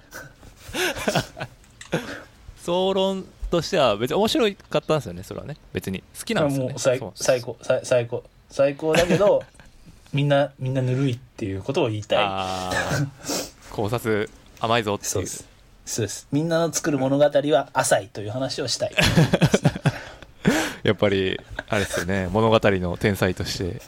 ジャンボマー チジャンボマーチをもうワンサゲンとしか見れなくなったように今回の聞いたらもうそれにしか思えなくなるんでしょうね多分 いや、そこまでちょっとハードル上げていいかわかんないです けど。でも、ジャンボマーチ見るときもみんなそれで見てるってことでいいですよね。今はもうそれでしか見てないですねもう今 勝てはいそれ以外で頑張れ、みたいそう だってさ逆にあれがなかったらマジでみんなどうやって見てるんかなって思うもんねふ毎週な。ジャンボマーチどういうを気。持ちで そうそうですね。それ、天パさんは誰派なんですかちなみに、バチェラーで言うと。誰派ああー、うーん難しいな俺でも途中までやっぱ中川が好きでしたけどねあ、僕も、僕も結構中川好きです。うんやっぱヒップホップ感じるなって感じでしたねあヒップホップな感じですよね。うん、 DJ、ああなんか、リューハールの MC やってるたらしいですよ。あそうなんやはい。でなんか最初さ結構モモブキャラやと思ってたらさなんかすごい残るやん、そうですだかねらダークホースとしてそうそうそうそうだからそれは結構びっくりしたなうんであで好きやったけどでも、まあ、途中あこれどこまフルもういいかもう大フ前ルやスしロなットルでいやはいはいでも僕はあのネタバレしないっていう選択肢は一個も考えてなかったですごめんなさいそうやな考察やもんな、あはい途中で落ちちゃってからは 水田水田さんかなあああの実家の近くの水田さんそうなんですよ僕の実家の近くにあの焼き鳥屋があったんですよあれってどっかで見たことあるなみたいな思ったら実家の近えそんくな近いんですかめっちゃ近いですね 徒歩5分とかですやばびっくりしましたねまあでも確かに天パさんのご実家の近くってなんかまあ飯屋とか結構ありますもんねまああんまこ言ううと柄良くないえ柄が良くないエリアなんではいまあそうっすねでしかも年齢もかなり近いからもしかするとね同じ町にいいた瞬間があったのではとか思ったりしますけどねうん、中学とかもかぶってるんじゃないですかそうそうそうそうって思ったりもしましたけどそうこうでもなんかやっぱプロップスが一番上がってるじゃないですかどう考えてもあそれは間違いなくそうですねなんで結果的に良かったなと思いました、うんうん、まあ確かに自分自分の地元の人がこうプロップス下げてるとちょっと辛いですもんねそうですねあの逆パターンやったらこう側のはいそう逆側やったら逆側やったら結構きついなと思うんですよねうんえ誰派なんですかじゃあ逆に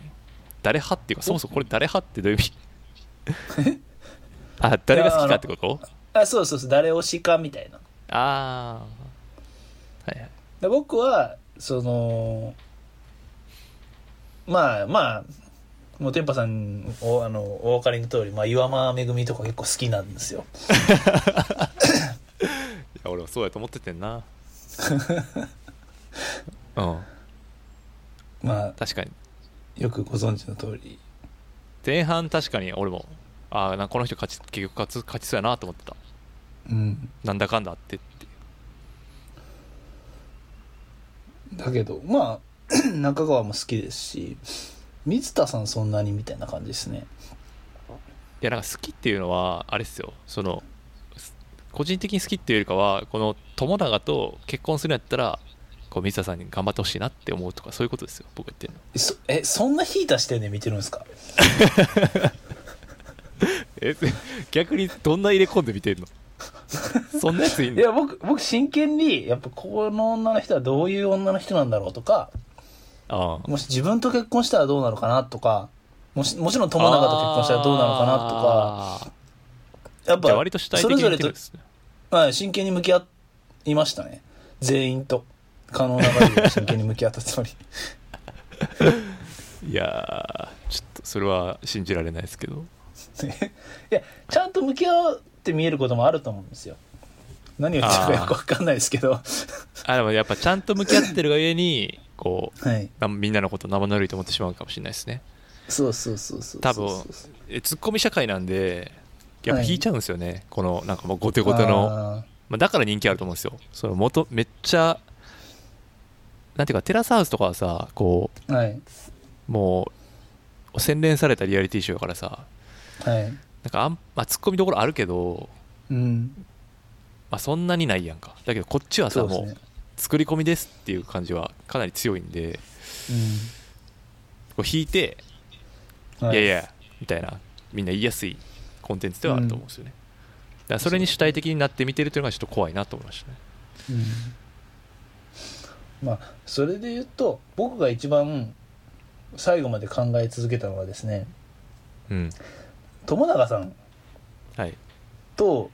の向き合いが最後まで残ったんですよこいつはどういうやつなんやとはいはいはいその僕ワンとツーみたいに分かんないんですけどうん結局最後まであいつが何考えてるかよく分かんなかったうんうんうんと思いませんか思いますなんか言葉もすごい借りてきた言葉みたいな感じだしうんなんかラッパーで言うとカバーやってますみたいなそういう、お前これほんまにお前の言葉かみたいなそういう感じするじゃないですか。す るねなんかふなんかツイッターで友永公文って言って笑われてましたけど本当にそうで、はいはいなんかデリバリーもフローも決まった歌があってそれをなぞってるだけみたいなうんいう感じでこいつ言葉ないんかなみたいな感じでずっと見てて、うんでこう女性に対してずっと強い女性が好きですみたいなうんその強さの秘密を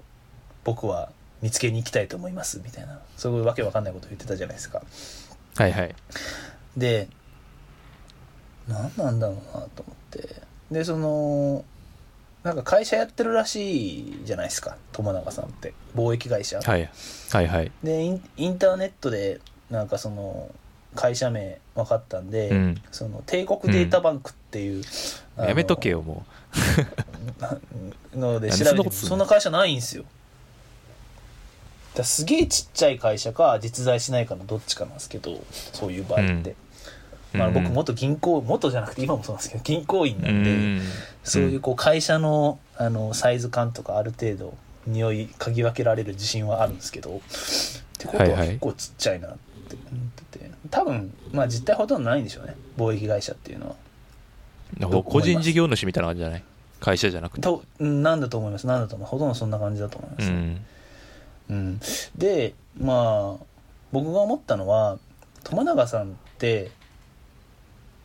ぼ僕の多分2個上とかだと思うんですけどうん多分まだそのコンプレックスの生産が全然終わってない人だし自分自身をまだ相対化できてないうん人だと思うんですね。でうんうんもうズバッと言っちゃうと多分医者になれなかったっていうコンプレックスをずっと抱えてんだろうなっていうああなるほどね確かにな実家が医者じゃないですかで兄貴が多分優秀で、あの医学部入ってみたいなだけうんど自分は、まああの関西ではまあそのお金持ちが行くすごい筋のいい大学ですけど、まあ、偏差値がめっちゃいいところではないボンボン大学でボンボン大学に滑り込んでいってみたいなだからそう多分そのコンプレックスをずっと抱えてるんですよね彼はなるほど家族に対するコンプレックスがすごくあるんですよ。ああのーそれバチェラーに入ってから1ヶ月ぐらい1ヶ月半ぐらいずっとこう王子様として扱われて自分のこう自己尊厳が最大に回復しきった時に実家に行って自分の自分はあの岩間さんっていうふうに親に言ってほしいのに水田さんって言われたから逆上しちゃうんですよね。マックスまで自己尊厳あそうですそうですああ高めマてックスそうですそうですおすすめを持ってきたのにってことはいあまた否定されるんかみたいなーなるほどねでそれまでちやほやはされまくるわけじゃないですかだからやっぱ自分の中での自分のこうイバリュエーションとかもすごい高い中で行くから余計ああいう「いやもう!」ってなるのは僕はわかるあああれはあのなんていうかこうスタジオで笑ってたみたいに意味わかんないとかじゃなくてちゃんとそういう背景があるんですよなるほどあったあったことないですけど まあでもなんかわかるあっよたこそのコンプレックスがあって、でそれを回復するために出たのに、ではい出て、今自分がまあスターというかでこはういプライドが回復したってことですよね、そのそうです自己尊厳を別の方法で持ってきたのにその自分の意見と家族の意見もここでもまた違うんやっていうことで苦しんでるみたいなことんそうですそうですそうですそうですそうですなるほどだね、から、本当にまあ結構もういい年になりつつあると思うんですけどそこを多分自分なりにまあコンプレックスって別にでも悪いものじゃないんでうん、持っててそれがパワーになることいっぱいあるじゃないですかありルまサすンねチマンとかもそうですけど、うんそれで生み出されてるすごいあの作品とかもいっぱいあるんでそれは分かってて、うんじゃあそれをどうバネにしていくんやっていうところの正解がまだ見つかってない人ああバネの仕方が分かってないみたいな感じ分かってない分かってないんだろうかなって思いますね、うんなるほどねまあ知らないですけど会社のあれとかも多分中途半端やし自分の給料もほとんど多分 実家の開業医の理事の費用で親がもらってるみたいなそういう感じでしょ、ああなるほどそねんな高級車乗り回してる場合じゃないよとあなたとうんうんいうふうにはすごく思うですよねでもそこにコンプレックスもあるから強い女性に憧れるんですよなるほどねおおそれ絶対に説そ得う力出て絶きま対しにたそうで あのー誰でしたっけ最後最後あの最後まで残ったうちの一人あ違う3人目かさあのベスト3だった人えーっとあのすごい強そうのななんて言のうんですかのの野沢さん野野原さん野野原さん沢さん野原さん野原さん野原さんっていうのは彼のコンプレックスの体現なんですよねああ確かにな憧れなんですようんそうコンプレックスをバネにしてるって意味でってことかそうですできてる人ってことですねそのできてるしあのああなりたいって思ってる相手こう強くなりたいみたいなうんなぎ倒していくみたいななるほどねああはなれないなっていう憧れの対象としてみ彼女のことを見てるけど、まあ、もううまくいかなかったのは本人たちも言ってたけど結局そういう本当に強い人っていないじゃないですか多分。そこ本が当に強い人そんなにた人って単純じゃないっていうかうん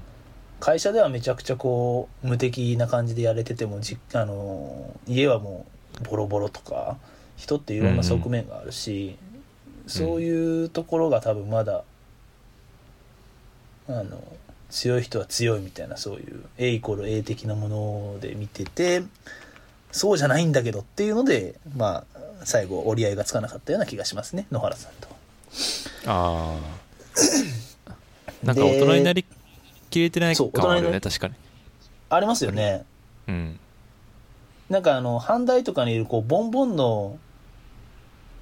うん大学1年生みたいな匂いがするじゃないですか。なんか、なんか 謎の、謎の全能感あるけど、こいつみたいな。あ あなるほどねでも、よくよく聞いてみると、なんかその、まあ、阪大もいい大学ですけど、阪大よりはもうちょっと上に行くべきなことを、な、と、されそうなコミュニティにいてるみたいな。ちょっと不安定な感じ。うんうんうんうんそれが友永さん だというふうに思ってて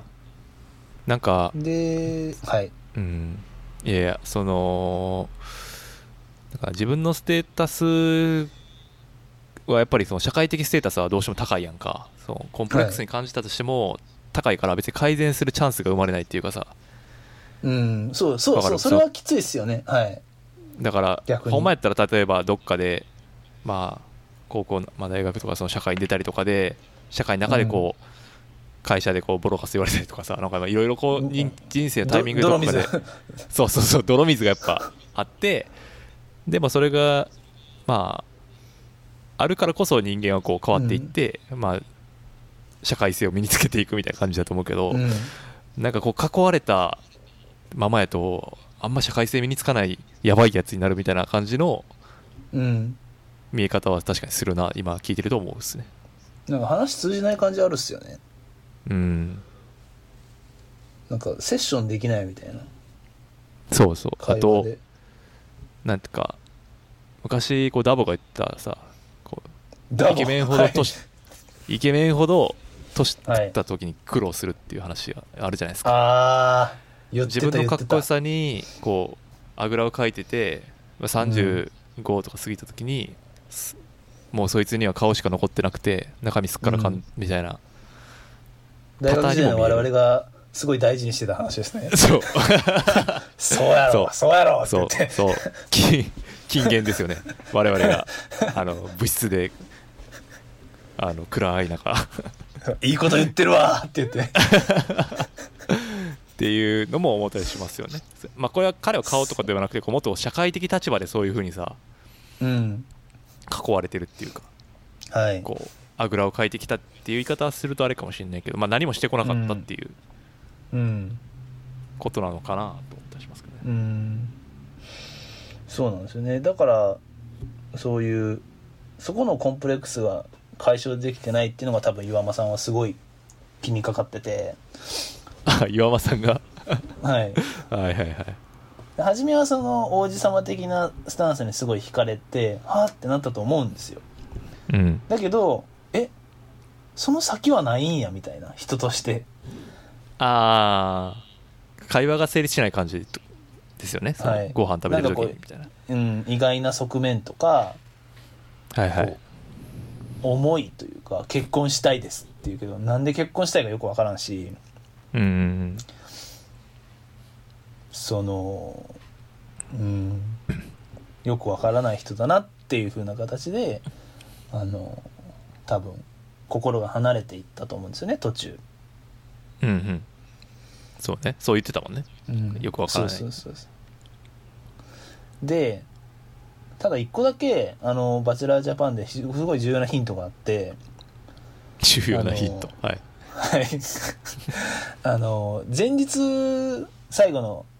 なんだっけローズセレモニーの前日にこう友永が振られるじゃないですか岩間さんにちょっとそういう思いで見れませんみたいなことを岩間さんに言われるシーンがあるじゃないですかああはいはい、覚えてます最後の前日ね、ははいい、はいはいでその後こうカメラのないところで語り明かしたみたいなはいはいはい僕は多分あそこで初めてそのコンプレックスを吐露したんじゃないかなと思うんですよ岩間がああじあー自分はこういう人間友で永みたいなはいああはいさっきのような話をはいそこはいではい完全に王子様として落第するわけじゃないですか振られる瞬間にバチェラーが振られるっていうのもある種ご法度であ王子様としてのステージから引きずり下ろされるんですよね岩間にあなるほどでそれはある種愛なのかもしれなくてうんうんいや違うねんとバチェラーじゃなくてお前の本当のとこはどうなんですかっていうステージに持ち込もうとしたとまあ考えてか無意識的にかは分かんないですけど岩間さんまあがね、な流れなのかもわかんないし、はいその結果多分いや実はちょっとこうコンプレックスとかもあってみたいなバチェラーなんてやってるけどさみたいなああいう話を多分コンコンとしたんちゃうかないいっす ねいでや多分それされると、女の人でも心動く可能性全然あると思っててうんうんうんでももうテレビ的には変えられへんしうんうんがんじがらめになっちゃって、もうつんのめって水田さんっていう着地しかテレビ的にはできなかったですけど実はそのカメラで映ってない本当はいにはい人対人、マイク対マイク でなった時にあの、せ初めてセッションができてあそれやったらっていうあなるほど話になったっていうのが「バチェラー」の真相ですねえでもさ俺が思ったのは、うーんとその最初の話に戻るけどそのコンプレックス抱えてて、まあ、その一親があって、い、やこはいういうのありますと言うとするじゃないですか、いやで岩間からも「お前はじゃあ君は裸の僕は実は裸なんだよ」と「王様」って裸なっのて王るけど様、はは裸の王様なんだよと。い、あそうなんだってなった時にさ、うん、やっぱりそのコンプレックスの消化の仕方わかんないから岩間さんじゃなくて水田さん選んじゃうってことな、そのもし自分がこう今回変わりたいと思ってるんやったらその親とかその気持ちと関係なくこう自分の思った通りにやるっていうことを考えれたら、うん岩間さんを選んでもよかったんじゃないかなと僕は思ったんですけどそれはどうなんですかテレビ的なことを考えてしまったいや正解はそうだと思いますけどそこまでまだ整理しきれてないと思うんですけどね友永は、あーまなあるほどねテレビスタッフとかに「いやもうそこはもう水田さんでお願いしますよ」って言われたらフラフラフラっとまああわあわあわあわあわってなってあそうー水田さんめっちゃ考えました水田さんにしますみたいなことを言っちゃうぐらいまだその自分自身が確立してないからうんブレちゃうんですよねだっでてあ、まテレビスタッフなんて泥水組ですからねあ、まあまあまあそうで泥すね水すすってる人たちが迫力持って言ったらそりゃブレますよきっとねえでもその後じゃあ 水田さん選んだ後にさはいこうかなり大胆な行動を取るじゃないですかはい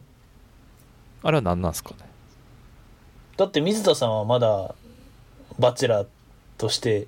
話しかけてくるのに岩間さんとだけは本当の魂のセッションしてるんですよあじゃあやっぱり魂のセッションできる方に連絡取ろうってなってってことなっちゃいますよねはああまあそうやななるほどねい、うん、いやだってもそう素の自分でいられるのは岩間の前だと思っちゃってるわけですからねこれがほんまの自分やみたいななるほどねそれも含めて受け止めてくれるってことだねというストーリーに岩間がすると思うんですよねああの悪気があってかないか知らないですけどでもそんなあなたも好きだよって言われたらそれはコンプレックス抱え君としてはですねあはいもう成仏し超成仏するじゃないですかそうね それこそウレション状態ですよねあー ついに認められたみたいなことになったらそこまであのアクセル踏んでる時にえなんかロジックで選ばれた水田さんに行けますかっていううんうんうんとこっすよね、そのでもそうなってくるとさその岩間さんほんまに玉永が好きなのかっていう問題もあるじゃないですかそこは微妙なとこやと思いますねああやっぱそうなんですかそこは僕わかんないです。そこはわかんないです。その、魂のセッションが、どんだけ、あどのだああそうよね友永には間違いなく、あの、もうススーパーエモかったと思うんですよね。その魂のセッションは。あーなるほどねだけど、岩間にとっては、2パターンあって、1パターンは、そんなこと言,、うんってくれてありがとうっていうふうにこう思うタイプと、はいはいね、ななんか言い始めたぞ、こいつっていうパターンと両方あるじゃないですか。はいはいはいうわはなんか、え、なんか語り始めたみたいな。そういう受け取り方をする女性も結構いると思うんですけど。いうんうんうんたただまあ後者だとしてもそのまあ地位とステータスはあるんである種打算でいくかもしれないかなとかは思ったりしますね、ああなるほどねうん、まあそもそもバチェラーに来てる時点でそうっすもんねっていうそうそうそうそうそうそうまあ言ってでも金あるんでしょみたいなええやんみたいな そんなコンプレックスなんて知らんよみたいそういうことやんななうんいやーやっぱその割り切りできるのがすごいよななんかそこは割り切れないなまあでもこれ言うとちょっとあれですけどそういうふうにお母さんに言われたのみたいな女の子とかいませんたまにえどういう意味いやなんかその大学なんかそのお母さんがお金のある人と結婚しなさいってすごい言うんだよねみたいなことをああそういうことああ言ってくるってやつはいそういう女の子とかいますけどね普通にそれいわゆる BITCH ですよねあそうそうそうそうそうそうそうですけどあー BITCH 教育っていうのが世の中には厳然と存在していてです ね そしてその BITCH 性を受け止める男性側もいますからね一定数やっぱはいなるほどね特に親世代とかだとそれがあの唯一正解のライフハックだと信じ込んでる人もいますからねああそうだよねまあうん親からしたらまあす心配はないじゃないですかねそういうふううん、だし昔の方が多分それのなんていうかせ不成安定さ功が高率とかっいうたかわはい、あー安定感あったしなるほどねだから僕の実家はどっちかっていうとこう男女同権主義者的なところがあってああ母親もうんうん母親が結構そういうタイプなんですよねなんかそんなじゃあガミガミよかった言うあのなんつうかフェミニストみたいな感じじゃないですけどあなんかその例えば俺すごい覚え覚えてるのが僕は小3ぐらいの時かななんか漢字の勉強してる時になんか少年と少女っていう言葉があってなんで少女の方は女って入ってるのに少年の方は男って入ってないんだろうねみたいなことをこうボソッと言って確かにそうだなとかなんかそうなるほいどう知らず知らずのうちに残ってるそのだ男女のなんていうの性差というかあの違いの名残みたいなことは言われることがすごい多くて、あうんうんなんで大学で初めてそういう女の子とかに出会ってすごいびっくりしましたしすげえ気持ち悪いなって思いましたよね 正直 いやまあいや僕も気持ち悪いと思うんですけどなんていうかなそれ言った時にどうみ思われるとか全く考えてなければいやその価値がお前にあると思ってるのかっていう問いもある し、えぐいっすね。 いやそういうふうにと言う自分がじゃあ仮に言うとしたらさそういう気持ちにならへんのかなって思うけどまあ最初からそういうふうに言われてたら何も思わないのかな、 BITCH レースって結構過酷ですけどね。うんその BITCH レースに勝とうと思ったらねなんか結構難しいですよねうん。あそういうことなんかその、まあ本当の自分を受け入れてもらえる的なファンタジーの方が、居心地いい気すらするんですけどね。あーでもそういうやつはそれ逆女版友永みたいなことでさその社会性を全く得ないというかさ、そうですね。なんていうかもう中身空っぽのままうん大人になっていって中身空っぽのお金持ちと結婚して、まあでもそれも人生なんかなどうなん意味を求めすぎてるんかな意味を求めすぎてるんもじゃな意い味意味と物語的正当性を整合性を求めすぎてるんや多分人生に、うん そんでな気ももすこるの前なテンパさんが言ってたその男女逆やったらどうなんやろって話も面白いですよねああその話ね、えーだから、はいえーっと、まあ、30から40歳ぐらいの超金持ちの女性を、えー20 20歳から、まあ、30歳ぐらいのなんかこうイケメンたちで奪い合うっていう逆バチェラーをやってほしいんですよねまあそれただの現実まあでも現実うんどうなのかなホストクラブ的な感じってことですようねんああそうそうそうそううん絶対盛り上がるからさそんなかつでもなんか男同士のドロドロってあんまおもろくなくないですか、うん、てか見たことなくないあんまりなんかそのいやいやいやいやそんなことないですよあの会社あそ組の織とかそうですからあーいやだからおもろいやんえだからなんかもう知ってるみたいな えーでも女性側から知らないわけでしょそれはそんなに知らないでしょどうなんですかね僕らがその女性同士の争いあんま知らないのとどうそこまで知らないのと一緒でさうんっていうか別に さ「バチェラー」も基本的にみんなが知ってるさこうなんかも揉めをさ見てるだけやんかはっきり言ってけ確かにだからそういう意味で言ったら全然ありでしょうんだしなんかすごい根本的問いを突きつけると思うんですよねそのなあんれで社会的に女性のドロドロの方がコンテンツとしての価値が高く見られがちなんですかね、うん男性が知らどないからなんですかねうなんていうかだからそこに圧倒的性差別意識があるような気がするんですよねはあそれはそうかもしれないですうね、ん、なんていうかそそうどうせ揉めるんは女やみたいなそういううん意識はいがあると思ってるけど、でも実際に会社とか入ったらさおっさん同士の揉め事ほど醜いものはないわけじゃないですかはっきり言ってまあでも逆に言うと綺麗な女性同士の揉め事ぐらいしか多分もう生死に耐えないんじゃないか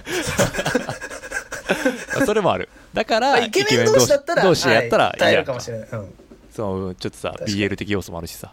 BL じゃないな、そのなんていうかあのみそれはそう見れるやんかちゃんとうんだからなんかそういうのは全然ありじゃないかなとは思うんですけどね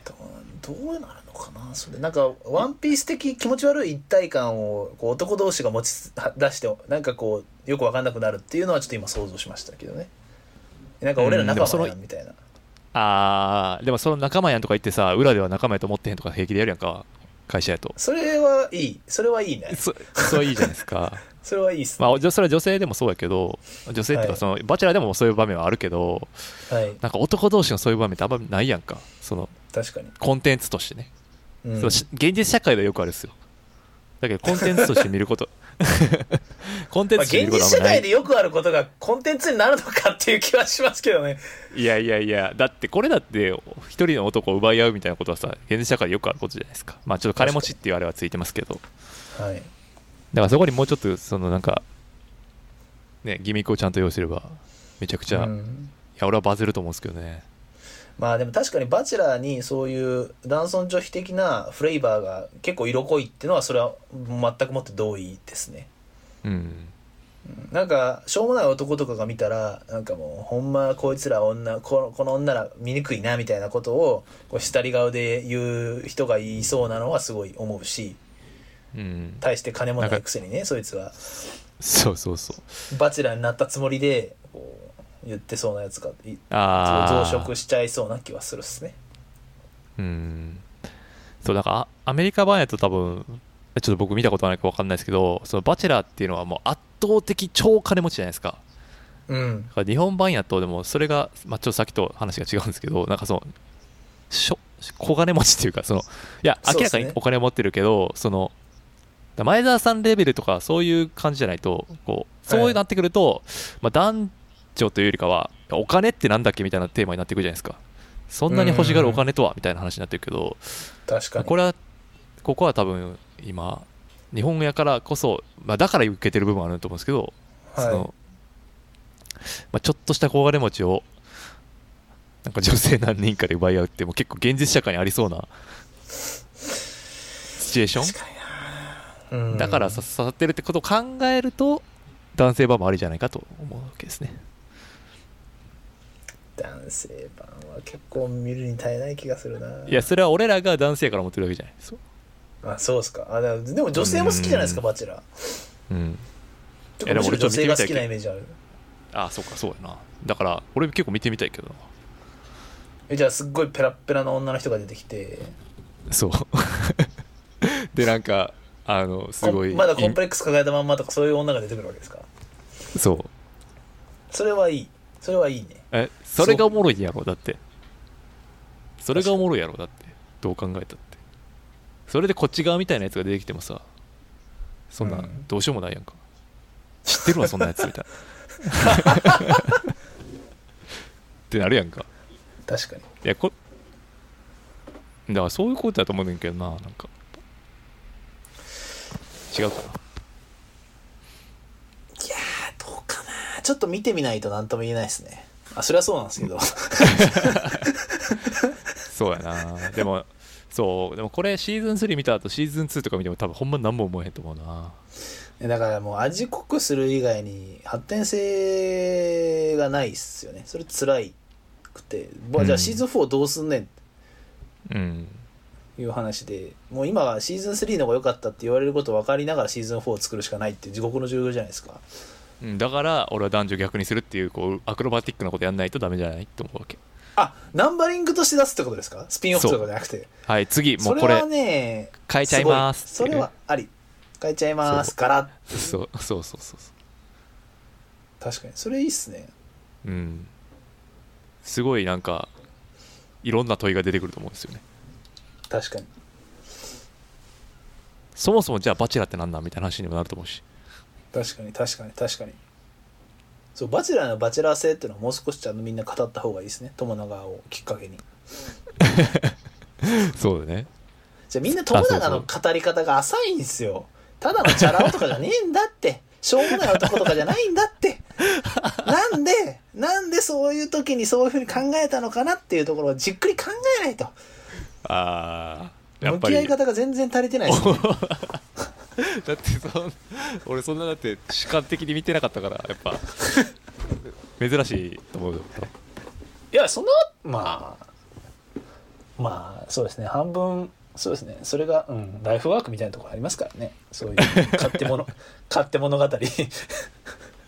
やいやいやでもちょっとだいぶ面白かったな友永さんには一回会った話を聞いてみたいですね絶対話してくれんよでも茶屋町とかにいそうじゃないですか普通に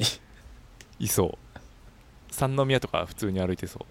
そうっすよねスタバとかにいそうっすよね、う、うんはいはいなんでまあこれまあこれ見てる人は多分だいぶ面白かったと思うんですけどちょ見てない人で聞い 聞いてつたいらてちょこっれとたもかうついてこれ これはもうね全くついてこれないと思うんですけど、まあ、見てみてほしいですねとりあそえうでずすねそうだ見てない人がしたらこう見ず知らずの人が見ず知らずの人のコンプレックスをあけすけにこう特 定して最悪じゃないかいやでもねそう男性側で見てる人はほとんどいないあほとんどみサイダーが初めてぐらいかな俺多分なんかそうっすよね奥さんが見てるから一緒に見たあみたいそなうそのパターンめっちゃ多いそういう人がほとんどっすよねうんいやこれでも奥確さかんにいやわかんないですけど奥奥さんと見るの気まずくないですかむしろあ全然めっちゃ面白いあそうなんですかあいろいろ突っ込みながら見るってことですかあてか女性側からこう見えんねやとかあるしなやっぱああなるほどあねーみたいな学びが多いああなるほそうど奥そさんれとはいいかなそう最初から「いやうん岩間はあかんぞ」って言ってたからなやっぱあマこジいっつすかはこいつは信用ならんぞって これは男がみんなこいこいつは男がみんな好きになるタイプのやつだけどこいつは信用ならんぞって気をつけ言ろってたかなうん気をつけろそれ あ本当ですね最後そうだろうそうだろうって言って そうそうほら見ろほら見ろってこれそうそうそうなんてクズなんだこいつはって言ってたからなやっぱ我々がジャムでキャンキャン言ってる時にそうそうそうだからだからそういう点で言うとやっぱり男側から見た時にその男同士になった時に、ああ男のこういうやついるよなっていうのは多分あるんやろな思うし確かにああそれそれいいっすねうん、だから友永が参加者側でいるわけやんかその何バチェラーじゃなくてさそのゲットするしたい側として来てあさー確か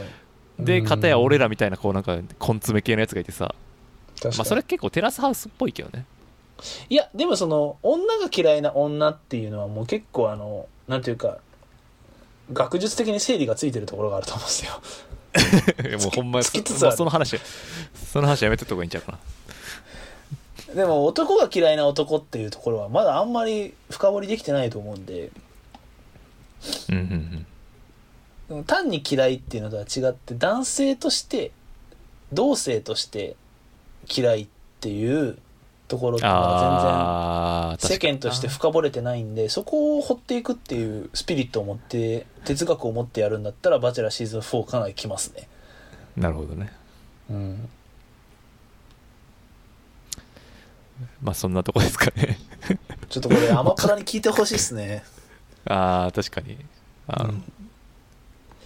全然参考になるかどうかちょっとわかんないですけどはいいやでも逆はちょっとマジで考えてほしい。いつか。別にき近々でいいか。投書しましょう投書。うん。はい。はい。で、えー、っと、最後ですかね。最後ですね。もうちょっとこマイマイルドなやつ。うマイルドなやつ。えー、っと、これ、四畳半神話体系というアニメの話ですね。ついについに来ました。ようやく見てくれた。まあ、これなんかすごい長い間、サイだからこう、見ろ見ろって言われてた、言われたけど、僕あんまその、アニメ見見る文化がないんで、結構後回しにしちゃう、しちゃってて、もう足か5年ぐらいそう、5年ぐらいペンも ディンググされうま、そう、ししてた違うて2010年春放送で多分僕2年後1年後ぐらいにキャッチアップしてるんで本当に8年ぐらいまあ、大学いる時に行った気がするな。そうですねだから僕卒業12年なんで多分11年とかには言ってた騒いでたと思うんで本当に10年弱棚上げにされた、 事案で、はいまあこの間もねその町屋行った時に、まあ、そういう話になって、でネットフリックスあるみたいなの言うから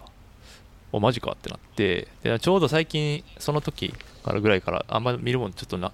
なくなってきてたのででまあ、はいでアニメ体制もだいぶついてきてたんではい一応見てみるかと思って、見てみたらああなるほどねっていうあ面白いなーっていうでサイダー好きそうっていう感じでしたねちょ最後いらないですよ最後いらな いからあーっていうなるほどねまあなんかそのまあ俺へのほぼメッセージっすよね、まあ、なんかこれ ねすごい直接的おな前見ろよこれそうお前そうこれ見ろよっていうそういう話何しとんねんっていうお前のせいやぞっていうアニメでしたよねいやーこれはちょどういうアニメなんかちょっょっと説明してくださいよ、まあ簡単にこれはえーっとまあ京都大学を模してるようなか、まうんあ、うん大学の、えーっと学生かな院生かなの人があのーの大学時代の話うんうんなんですけど、まあ、あの主人公は京都に住んでてで、うんその毎回毎回自分の大学生が大学入学した春から始まるんですよね毎は毎は。うんうんでその都度その都度人生の選択大学時代の始まりのちっちゃな人生の選択どこのサークルにするかとか誰と付き合うかとかそういうちっちゃな選択をして、毎回その物語の終わり30分後にこんなはずじゃなかったっていうふうに後悔をすると。うんでそれがループしていってじゃあ大学生活ってとか人生の選択って何なんやろうっていう話を最後回収するっていうそういうのがそうで四すね畳半神話体験の話ですねはい、まあサブキャラとかいろんな出てくるキャラも非常に魅力的な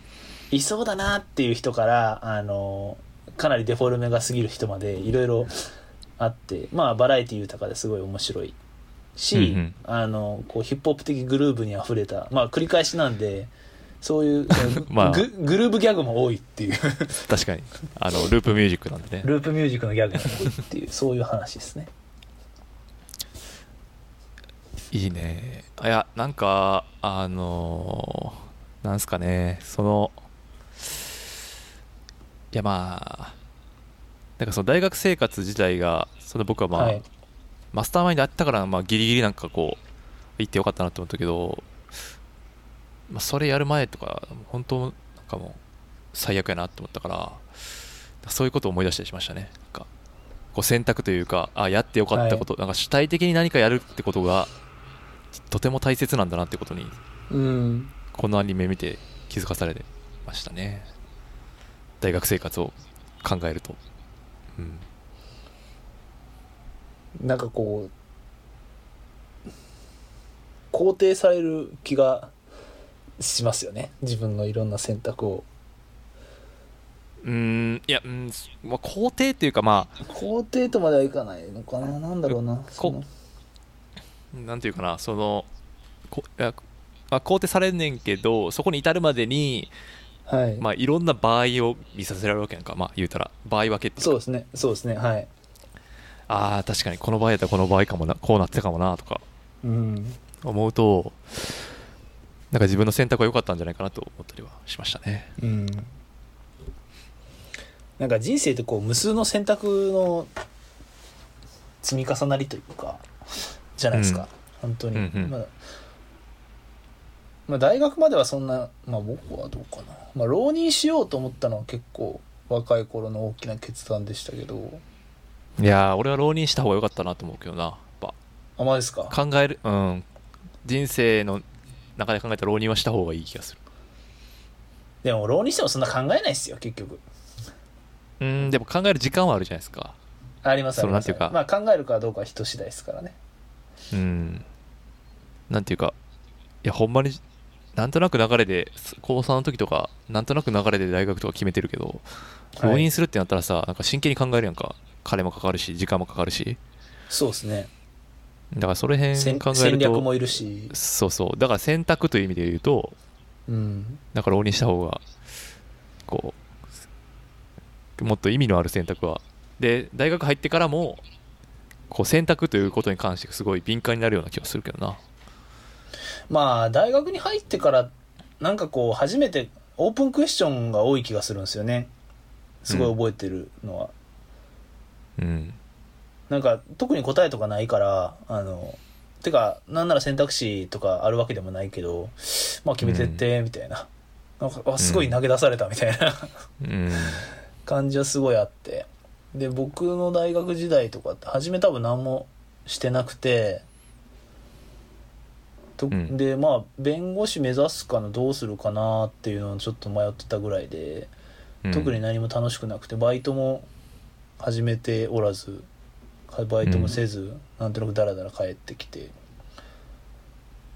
こあれ思んないなっていうのをすごい思ってたんでであ、まあ縁あってマスターマインド始まってでまあなんとなく積極的になれてバイトも始めてみたいなのことがすごいやっぱ四畳半島体験見ると思い出しますよねうん、でそうなんかそういうの思い出させられる系やから、ああサイダー好きそうやなと思ったあとあれですよねその選択するときに主人公はがい毎回、そのはい選択するたびに、その天の弱のオズが出てくるんですよねそうそうそうそうそうそうあの小津がいいじゃないですかキャラとしてから君はさその俺のことをオズやと思ってるわけじゃないですか、そうそうそう そう。そのこの塩上半身は体系で主人公が自分で、オズはお山田だと思ってるわけじゃないですかそうそうです。お前のせいでっていうお前のせいやと。本当はなんかパーティーサークル入って楽しく大学生活しようとしいたのや、にそうですよ。僕、テニサーとかのちゃんと新刊も行ってたんですよ。だけどなんか、変なウイルス注射されて、息苦しい世の中に。 そうっすねそれはちそうゃ思んうととヒップホップときょいいいいいい距離感で人生やってたのに。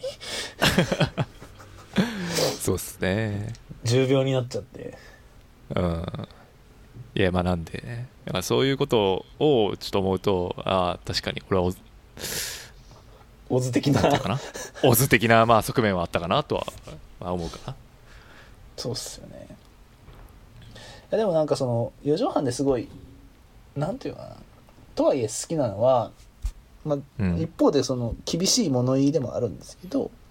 その、うんとはいえそれぞれ選んだ先選んだ先のパラレルワールドうんを第9話かなその最終話の1個前でこう総括して見るわけじゃないですかこんなパターンもあったこんなパターンもあったこんなパターンもあったうんでもそれぞれがなぜか輝いて見えるうんっていうのは、まさにその、青春ってそういうものじゃないですか。あの、ああはい なんか、あの時はクソやなとか思ってたけど、こう、あー後か美ら化振されりる返っしてねみると、美化されるし、なんか、まあ、とはいえ、輝いてたね、みたいな、それが多分青春のマジックだと思うし、この前、あの、クリーピーナッツのオールナイトニッポンのうんなんかをちょめちょめして聞いてた時にそうんの俺らはもう全然高校生の話だったんですけど友達いなくてなんかうんヒップホップ聞いてる友達全然いなくて、カラオケに行ってこう証言かけてフリースタイルするぐらいしかあもう寂しくフリースタイルやってますみたいなうんでそれ聞いたある人が「めっちゃ青春やん!」みたいなああことを言っててででもまなるほどねあそういうことやなって思うんですよねだから本人は全然ほんまこうもうなんやろなその鬱屈してるなとか思ってても後から振り返るとそれめっちゃ青春だったりすることも多いしそうじゃない時うんうもん残念ながら一定数あると思うんですけど、いうやんとはいえやっぱクソやでっていう時もやっぱあるとは思うんですけどうんなんかその、うん、そういう青春のロジックをこう語ってて、まあでも大人の世界でも結構そうだと思うんですけどね。あの、うん選択選択の先で頑張っていくしかないし、そのそう選っ択すねした先で、ちゃんとキラキラ後から振り返ると見えることもあるし、うんありますねあのーうんだから転職すると特に思いますねなんか選択っていう点で言うとああ、それ、そうですよね。めちゃくちゃでかいですもんね。でかいやっぱりこう考えますよね毎回果たしてこれでっていうやめなかった方が良かったなとか思う時もかもしれないなって思う時とかあったりするんじゃないですかやっぱりなんかいろんな局面であのまま続けとった方が良かったかもしれへんなみたいなあるあるある全然ありますよねい今とか進行形でそれやな今なん かいや社会的安定はするかはいそう一人間としてこれでいいのかっていうのはあるよねうんまあでもそれをみんなせいだか合わせ飲んでひ毎日生きてるって考えるとうんまあそれまた辛いんですけどいやいやでもうんまあそういう意味で銀行員とかは結構クローズな選択肢ないですよ的な絵にして従業員に伝えてるんであそれはなんか羨ましくもあり僕の知らない世界なんだろうなっていう思いですね全然やめないですからね銀行員ってあんな辛い辛い言ってんのにああでもだからそう社会的に安定してるからじゃないですかやっぱりそれはその何あそういうふうにいわゆいわ従業員いわゆるそにしそうそうあの信じ込ませてうん、まあそうやねんけどでも、うん、とはいえそんなさ明日明日明後日潰れるとかそういうもんじゃないじゃないですかまあそうですねまあなんならもう、まあ、なんやかんや言われてるけど、まあ残っていくじゃないですか、多分。うんまあなんやかんやあ、まあいろんなこう、昔に比べて、こうなんか変わっていくかもしれないけど、なんやかんや残っていくじゃないですか、結局。はい社会の中心に、うん多分。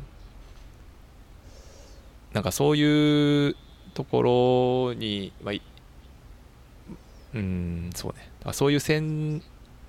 やっといたらよかったなとか思うけど、でも俺これ見て思ったのは、まあいろいろ、だからバラ色っていうか、その、いありたい方向に行きたいと思うけど、うんうん、なんていうか、完璧なバラ色は存在しないみたいな。ああそれはすごい思うっすそういううは方語り方ですよねそう。実は、その、いろ、まあ、人間やからそれ当然理想は掲げて、なんかバラ色はあると思って頑張るから、こう人生がどんどんステップアップしていくのはあるのだが、うん一方で、その、超現実的、主義的というか、リアリズちょム、リアリズムというか。ちょちょっとビターなんですよねそういう意味であ、はそうそうそうそう。いや、結局さ、いろいろやったけど、どこ行っても一緒じゃねっていう。 そうなんですよそうそう。いろいろあるけどあのまあ言うてなるようにしかならんよ君のレベルやそれがみたいなそういうストーリーでもあるじゃないです かそうそうそう。そこビターだけどでもそれがうんねあのバラじゃないけどコスモスぐらいの輝きはあるよ ぐらいのななんかそのそこで美しさもあるし納得感も得られるはずやしっていう優しさも同時にある話ですよね。うん、だから、樽を知る感はちょっとありますよね。うんそうまあ、とはいえっていう感じはあるんですよね。そのじゃあ、でそものさ、で今もの森見智現彦状読んに。だことないんすかないないない。ないんですよ。だからこれ、原作も読んだ方がいいいいんでしょうね、多分。この感じだと。まあ読んだ方がいいっていうかまあ我々の話ばっかりですよ彼の作風って基本的に そその一本足打法なんで森見智彦ってああ、そうなんや。なんかさ、はい、ほとんどこれですこのジャケットがさ、この、はい何アジカンの絵とか描いてる人かな。はい中村だからさこうちょっとおしゃれ系なんかなってうんっそうおしゃれ系なんかなってずっと思ったけどえそういうわけじゃないんですねそういうわけじゃないですあの僕がおすすめなのは四畳半神話体系よりも「あの太陽の塔」っていう小説があるんですけどうんそれがそれの方がもっとこうなんていうか四畳半神話体系って結構練、ね練られてるじゃないですかそういう意味でうんでそういうよりは太陽の塔はもっとこうザ大学生活っていう感じの 無意な大学生活 あーこれやろっていうお前らこれやろみたいな最大がいうななんんかだもっなともっと味濃い感じでこれおすすめですねあーなるほどちょっと見て読んでみますわパンチラインで僕たちの日常は8割が頭の中で起こってるっていうのがあって辛い俺らやんみた いな大学時代の俺らやんみたいなっていうか今もそうやしずっとバーチャルで日常が起きてるみたいな友永さんはこうやねんって言ってると一緒やろあとそうそれはですねそうですバーチャル友永の話をしてますからそういうことでしょはい。どう。なんかあとさそうはい。そうそうあと何やったっけあの女の子はい。のぬいぐるみがないみたいな話あるじゃないですか、はいはいはいはい。ぬいぐるみなくもちぐまん。そうだけどそうずっと目の前にあるじゃないですかはい。なんかそのずーっと目の前にあるけど気づいてないみたいなこともはい。その先のバラエの話じゃないけどめっちゃは思、見ててこうあーっていう感じもしましたねその示唆的ですよね。そうその目の前にあることをに気づいてない大切にできなういん。ことのなんかこう不毛さというかうんなんかこうみ何回もしかも同じシチュエーションがループするからさ何やってんねんとすそうそうそうそうそうそうそうだけどうーんと僕らの人生は1回しかなくてうん。そのタイミング逃したらもう終わりっていう感じとかがすごい切な的で、なんかこう見ててあーってこう、うんそのシシチュエーションになるたんびにこう思ってましたねあー、うんこうやってこのぬいぐるみ渡せない人生なんやなと思いながらそうですね。でまあその天パさんがあのおオズだっていう話をスタートだとちょっとあれなんですけど最終話でその、うん四畳半から脱出するじゃないですかああはいはいはいその後オズの顔が変わってるんですよはいはいはいそれはどういう意味なんですかとかは結構あの語りしろあってあれですね顔が逆転してる話ですよねそうすそうそうそうそうそう顔が逆転してる話とかは結構面白いし語りしろあるしうんうんだから明石さんなんてどうでもよくてある種多分あれあはーおずとおずとあの私のラブストーリーですよねほとんどね34割うん56割ぐらいはそういう話ですよねあと半分が青春の総括っていうああそっかそうだから俺だからそのアニメなんか送ってくれた考察見た時にはいその明石さんとの恋愛ストーリーとか俺全く持ってなかったかな最初からああはいはいだかはらい それはあともともとそんなになんていうかアニメ定石みたいなのをあんま知らないから多分はい普通のアニメやったら、まあそう君の名とかそういうことか、まあ、そういう感じなんではい明石さんとその私の恋愛物語に収束していくのが多分ような、うん最初見え方確かにあするんやなっていうのは思いましたねでも本当のヒロインはオズですからねそうだよなだから明確にあんな愛らしいやついないですからいやーあのひねくれ具合とか懐かしいですよねやっぱねいや、懐かしいっていうか、現在進行形じゃないかっていう人も結 いやいやい構や心当たりありますけど。僕はもうあんな風にはなってないですよねその人そそのかしたりとかしないですよ、あ、確かに。それはそうですね。うんでも、あ僕の、はやこうらでなすけかどっねただっていうでも、でもやらなかっただけで、こう、あの、カップルに対して花火打ち込むようなメンタリティがやっぱあったじゃないですか、当時の我々って。ロケット花火打ち込むみたいいやな。それしかないで しょそのメンタリティしかないでしょ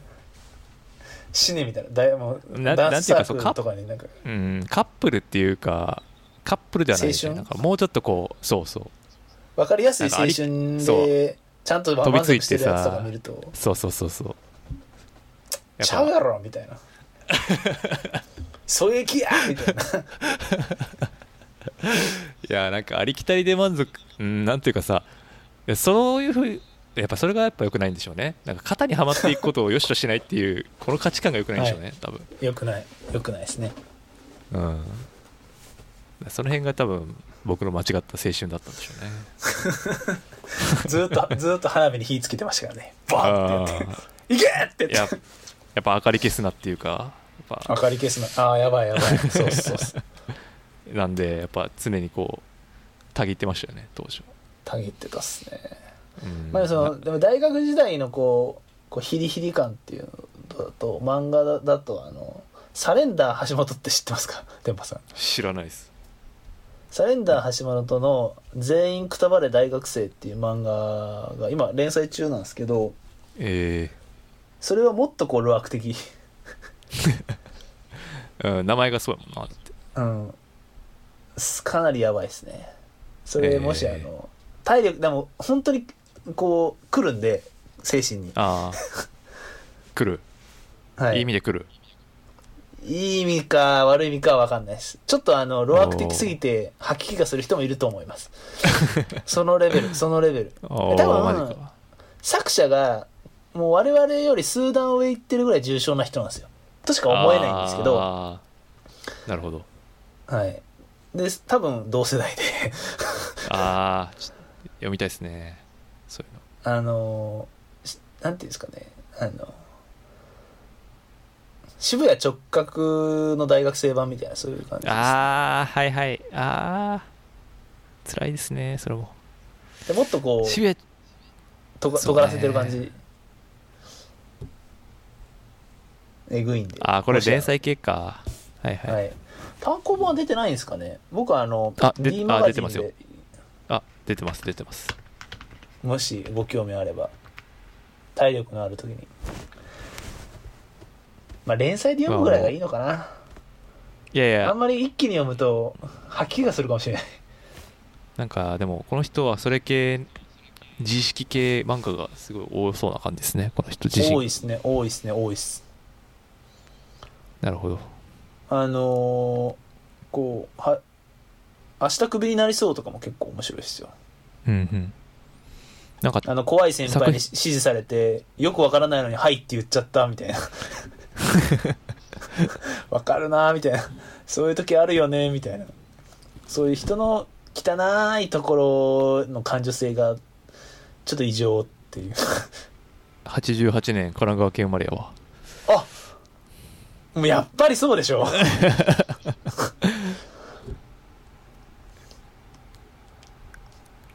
そうです単行本もあるななんか単なんかまとまってるやつも、はい恥をかくのが死ぬほど怖いんだとか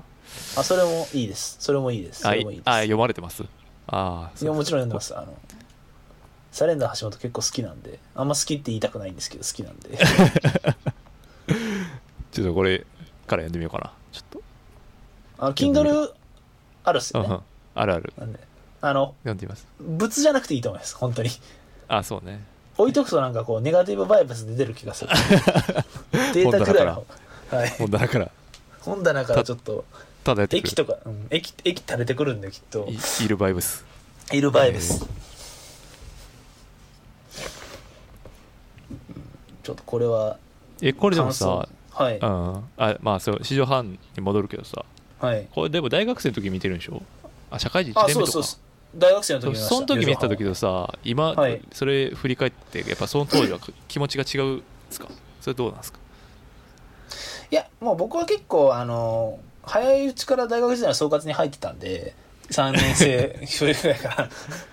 向き合い始めてたんで大学生活そんなん聞いてなかっったけど俺らたなんで今今もそんな変わんないこうあのあそ理うか解ですけどねああそっかもう終わり際に見てこれでもさ終わり際に見てるはいそっかこれ入る前に高校生とかで見てた方がいいよね多分ほんまいやよくないでしょえ マジで 絶対ダメでいすよいやだからもうそんなんあれじゃわないですかいやそれブラスト口論と一緒ですよ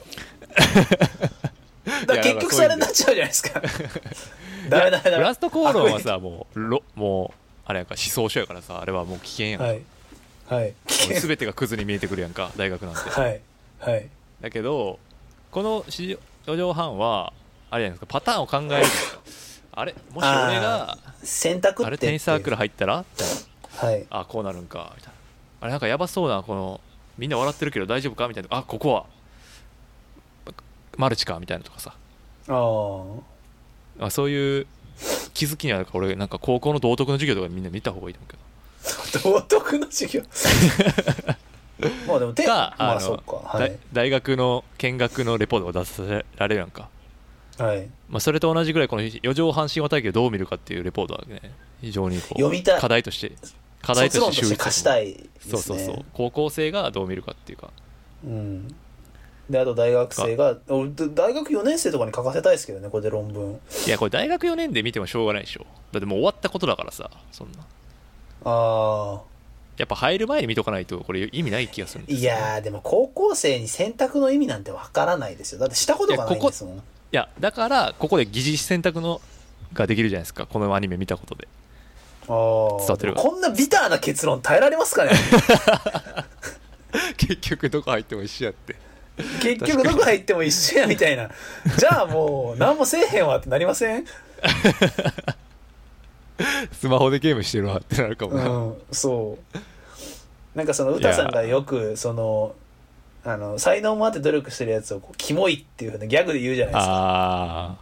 でそれをこうどっかのリスナーが「いやもう本当キモいっす」みたいなことをそのまま文字通り受け取ってて歌さんがちょっと反省するっていう一幕がこの前アトロクであったんですけどーえー、あーそういうこうその「冗談あがえ通じててないの」みたいな冗談が通じないあー人もいるからそう危ね険な気がしますけどねああ確かにこれでなんかこう文脈っていうか大人になってから分か分かるんかなやっぱこのす大人にならないとちょっと4畳半分かんない気するっすね確まかあに最初からあわき、んないのか諦なめすぎてるうんうんどうなんですかねでも普通にそれは明石さんとの恋愛ストーリーとしてループものとして面白く見るのかもしれないですけどねああ意なんか味はクレヨ分ンしかんらちずゃん子供が楽しく見てて大人が深読みして号泣するみたいそうなそうそうそうはいあーそれぐらいの強度はあるかもしれないですけどあーでもなんかちょっとちょっと諦めすぎかな全体的にもうちょっとこう高校生とかのやっぱ理想をもうちょっと持っとかないと人生やっていけないかなでも高校バカな高校生とかに見せたらやっぱ最後踏み出すなんだろうなななうーんちょっと読み取る受け皿がまだない僕はなかったですね高校生の時は確実にああ俺も多分ないと思結構難しいですよこれで選択の意味とか言い出すやつがいたらお前いくつやねんっていう まあ意味とかではないけどあじゃあ俺だったらこうしようみたいな自分の選択の参考になるっていうかリファレンスとして機能するんではないかなと思ったんですよ、ああそれはそうかもしれないですねうんまあ反対の近くとかにありましたからね某大手宗教団体とかもああありましたね流行りましたよね一時期流行ったいや流とか行ったかどうかは知らないけど入学の時に言われたりしませんでしたなんかそういうのもあるからまあ気をつけるよなんか入ってすぐなんかカリキュラムの中に新興宗教の授業あったけどねでなんか一個一個解説するみたい論破するみたいなな論破っていうかいやこうここはこういう特徴ですみたいなそれが普通に授業としてあってなんか何年にできてこういうこれなんか仏教ベースでみたいなのな仏教何宗ベースでこういう感じですみたいなめっちゃ勉強になるじゃないですかそうそうそうそうそその当時はあんまりそうそうそうありましたけどね、はいそんなとこですかなんかもうちょっそんなととこですかねええまあそんなとこじゃないですかねまあまあちょっと次回はぜひサレンダー橋本書作を読んでいただいてその感想ときついなえ受け止めきれるかないや多分えぐいと思うっすよあの何者とかより数段えぐいっすよ何者もしんどかったなまあでも今はもうだいぶ相対ができてるからいいかなあこういう時もあったなみたいあそれはそうかもしれないですあれ大学時代とかに読むともう発狂しちゃいますよなうんだってしかもまだ救いを描いてないですからねサレンそうサレンダー橋本がダメなのは救いがないんですよ、ドーンっていううん、でそれはわかなぜかはもう明確で本人がまだ救われてないからなんですよああ同年代やしな同年代まだ救われてないから そんな救いなんてどうやって示せばええねんっていう友永なんですよなるほどねじゃあまあとりあえずちょっとそれを読んでみはまいす、ぜひよろしくお願いします、はい今日大丈夫かななんか「バチェラー」とかでなんか僕の性格の悪さがこう、うん引き立ったりしてないですかねちょっとし心配なんですけどポジ出しの予定がなんか根が多めだった気が してうん誰も性格いいなんて一人も持ってないと思うよそれは言われたことないですけど、ね、確かに。竹終わ 竹竹終わったような性格だって言われたことは一回もないですね。ああそうだねまあしょうがないよねそういうここ考察、考察派ということで。考察派考察派、考察物語の派考察派物語大好き派としてはい物語大好き派。はい、はいまあでもだいぶ気づきがあったあると思うんでまそうだよっていう。もう世間、ダメだ と。あおいもっと頑張れよっていうこともでっすと頑張れよと。まだ惚れるやなろ。るほなんかもう最近、文春とかで、バチェラーはやらせだとかそういう話をしてるわけどですよ。ああはいはいはいそう。もうなどうでもいいと。ああそうねそのやらせのとかやらせと演出の大小とか濃淡の話とかじゃなくてもっと語るべき他にあるやろとああ確かにはいはいそんな出力ある人いっぱいいるのに何やっとんねんと思いますけどね文春に対 してはいはいはいわかりましたと思いますなんか最後ありますかエンディング的にあのライブ関連だと2月の市場の人っていうの行くんでぜひ行きましょう店舗さん何で小林克あ行ーあーゴーなぞゴード王にはいピンゾロかあれピンゾロでしたっあけそうだそうだ小林克行鬼ピンゼロ鬼ピンゾロあの曽我部圭一あれはピンゾロは鬼じゃないないのピンゾロと鬼は一緒じゃないの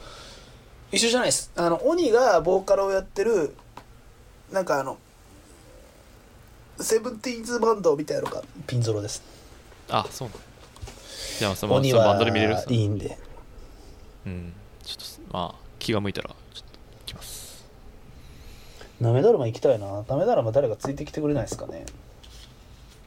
はい行こうかなそれは行きたいかなうんでもブルーハーブ見たこと見たことないんですよね生でい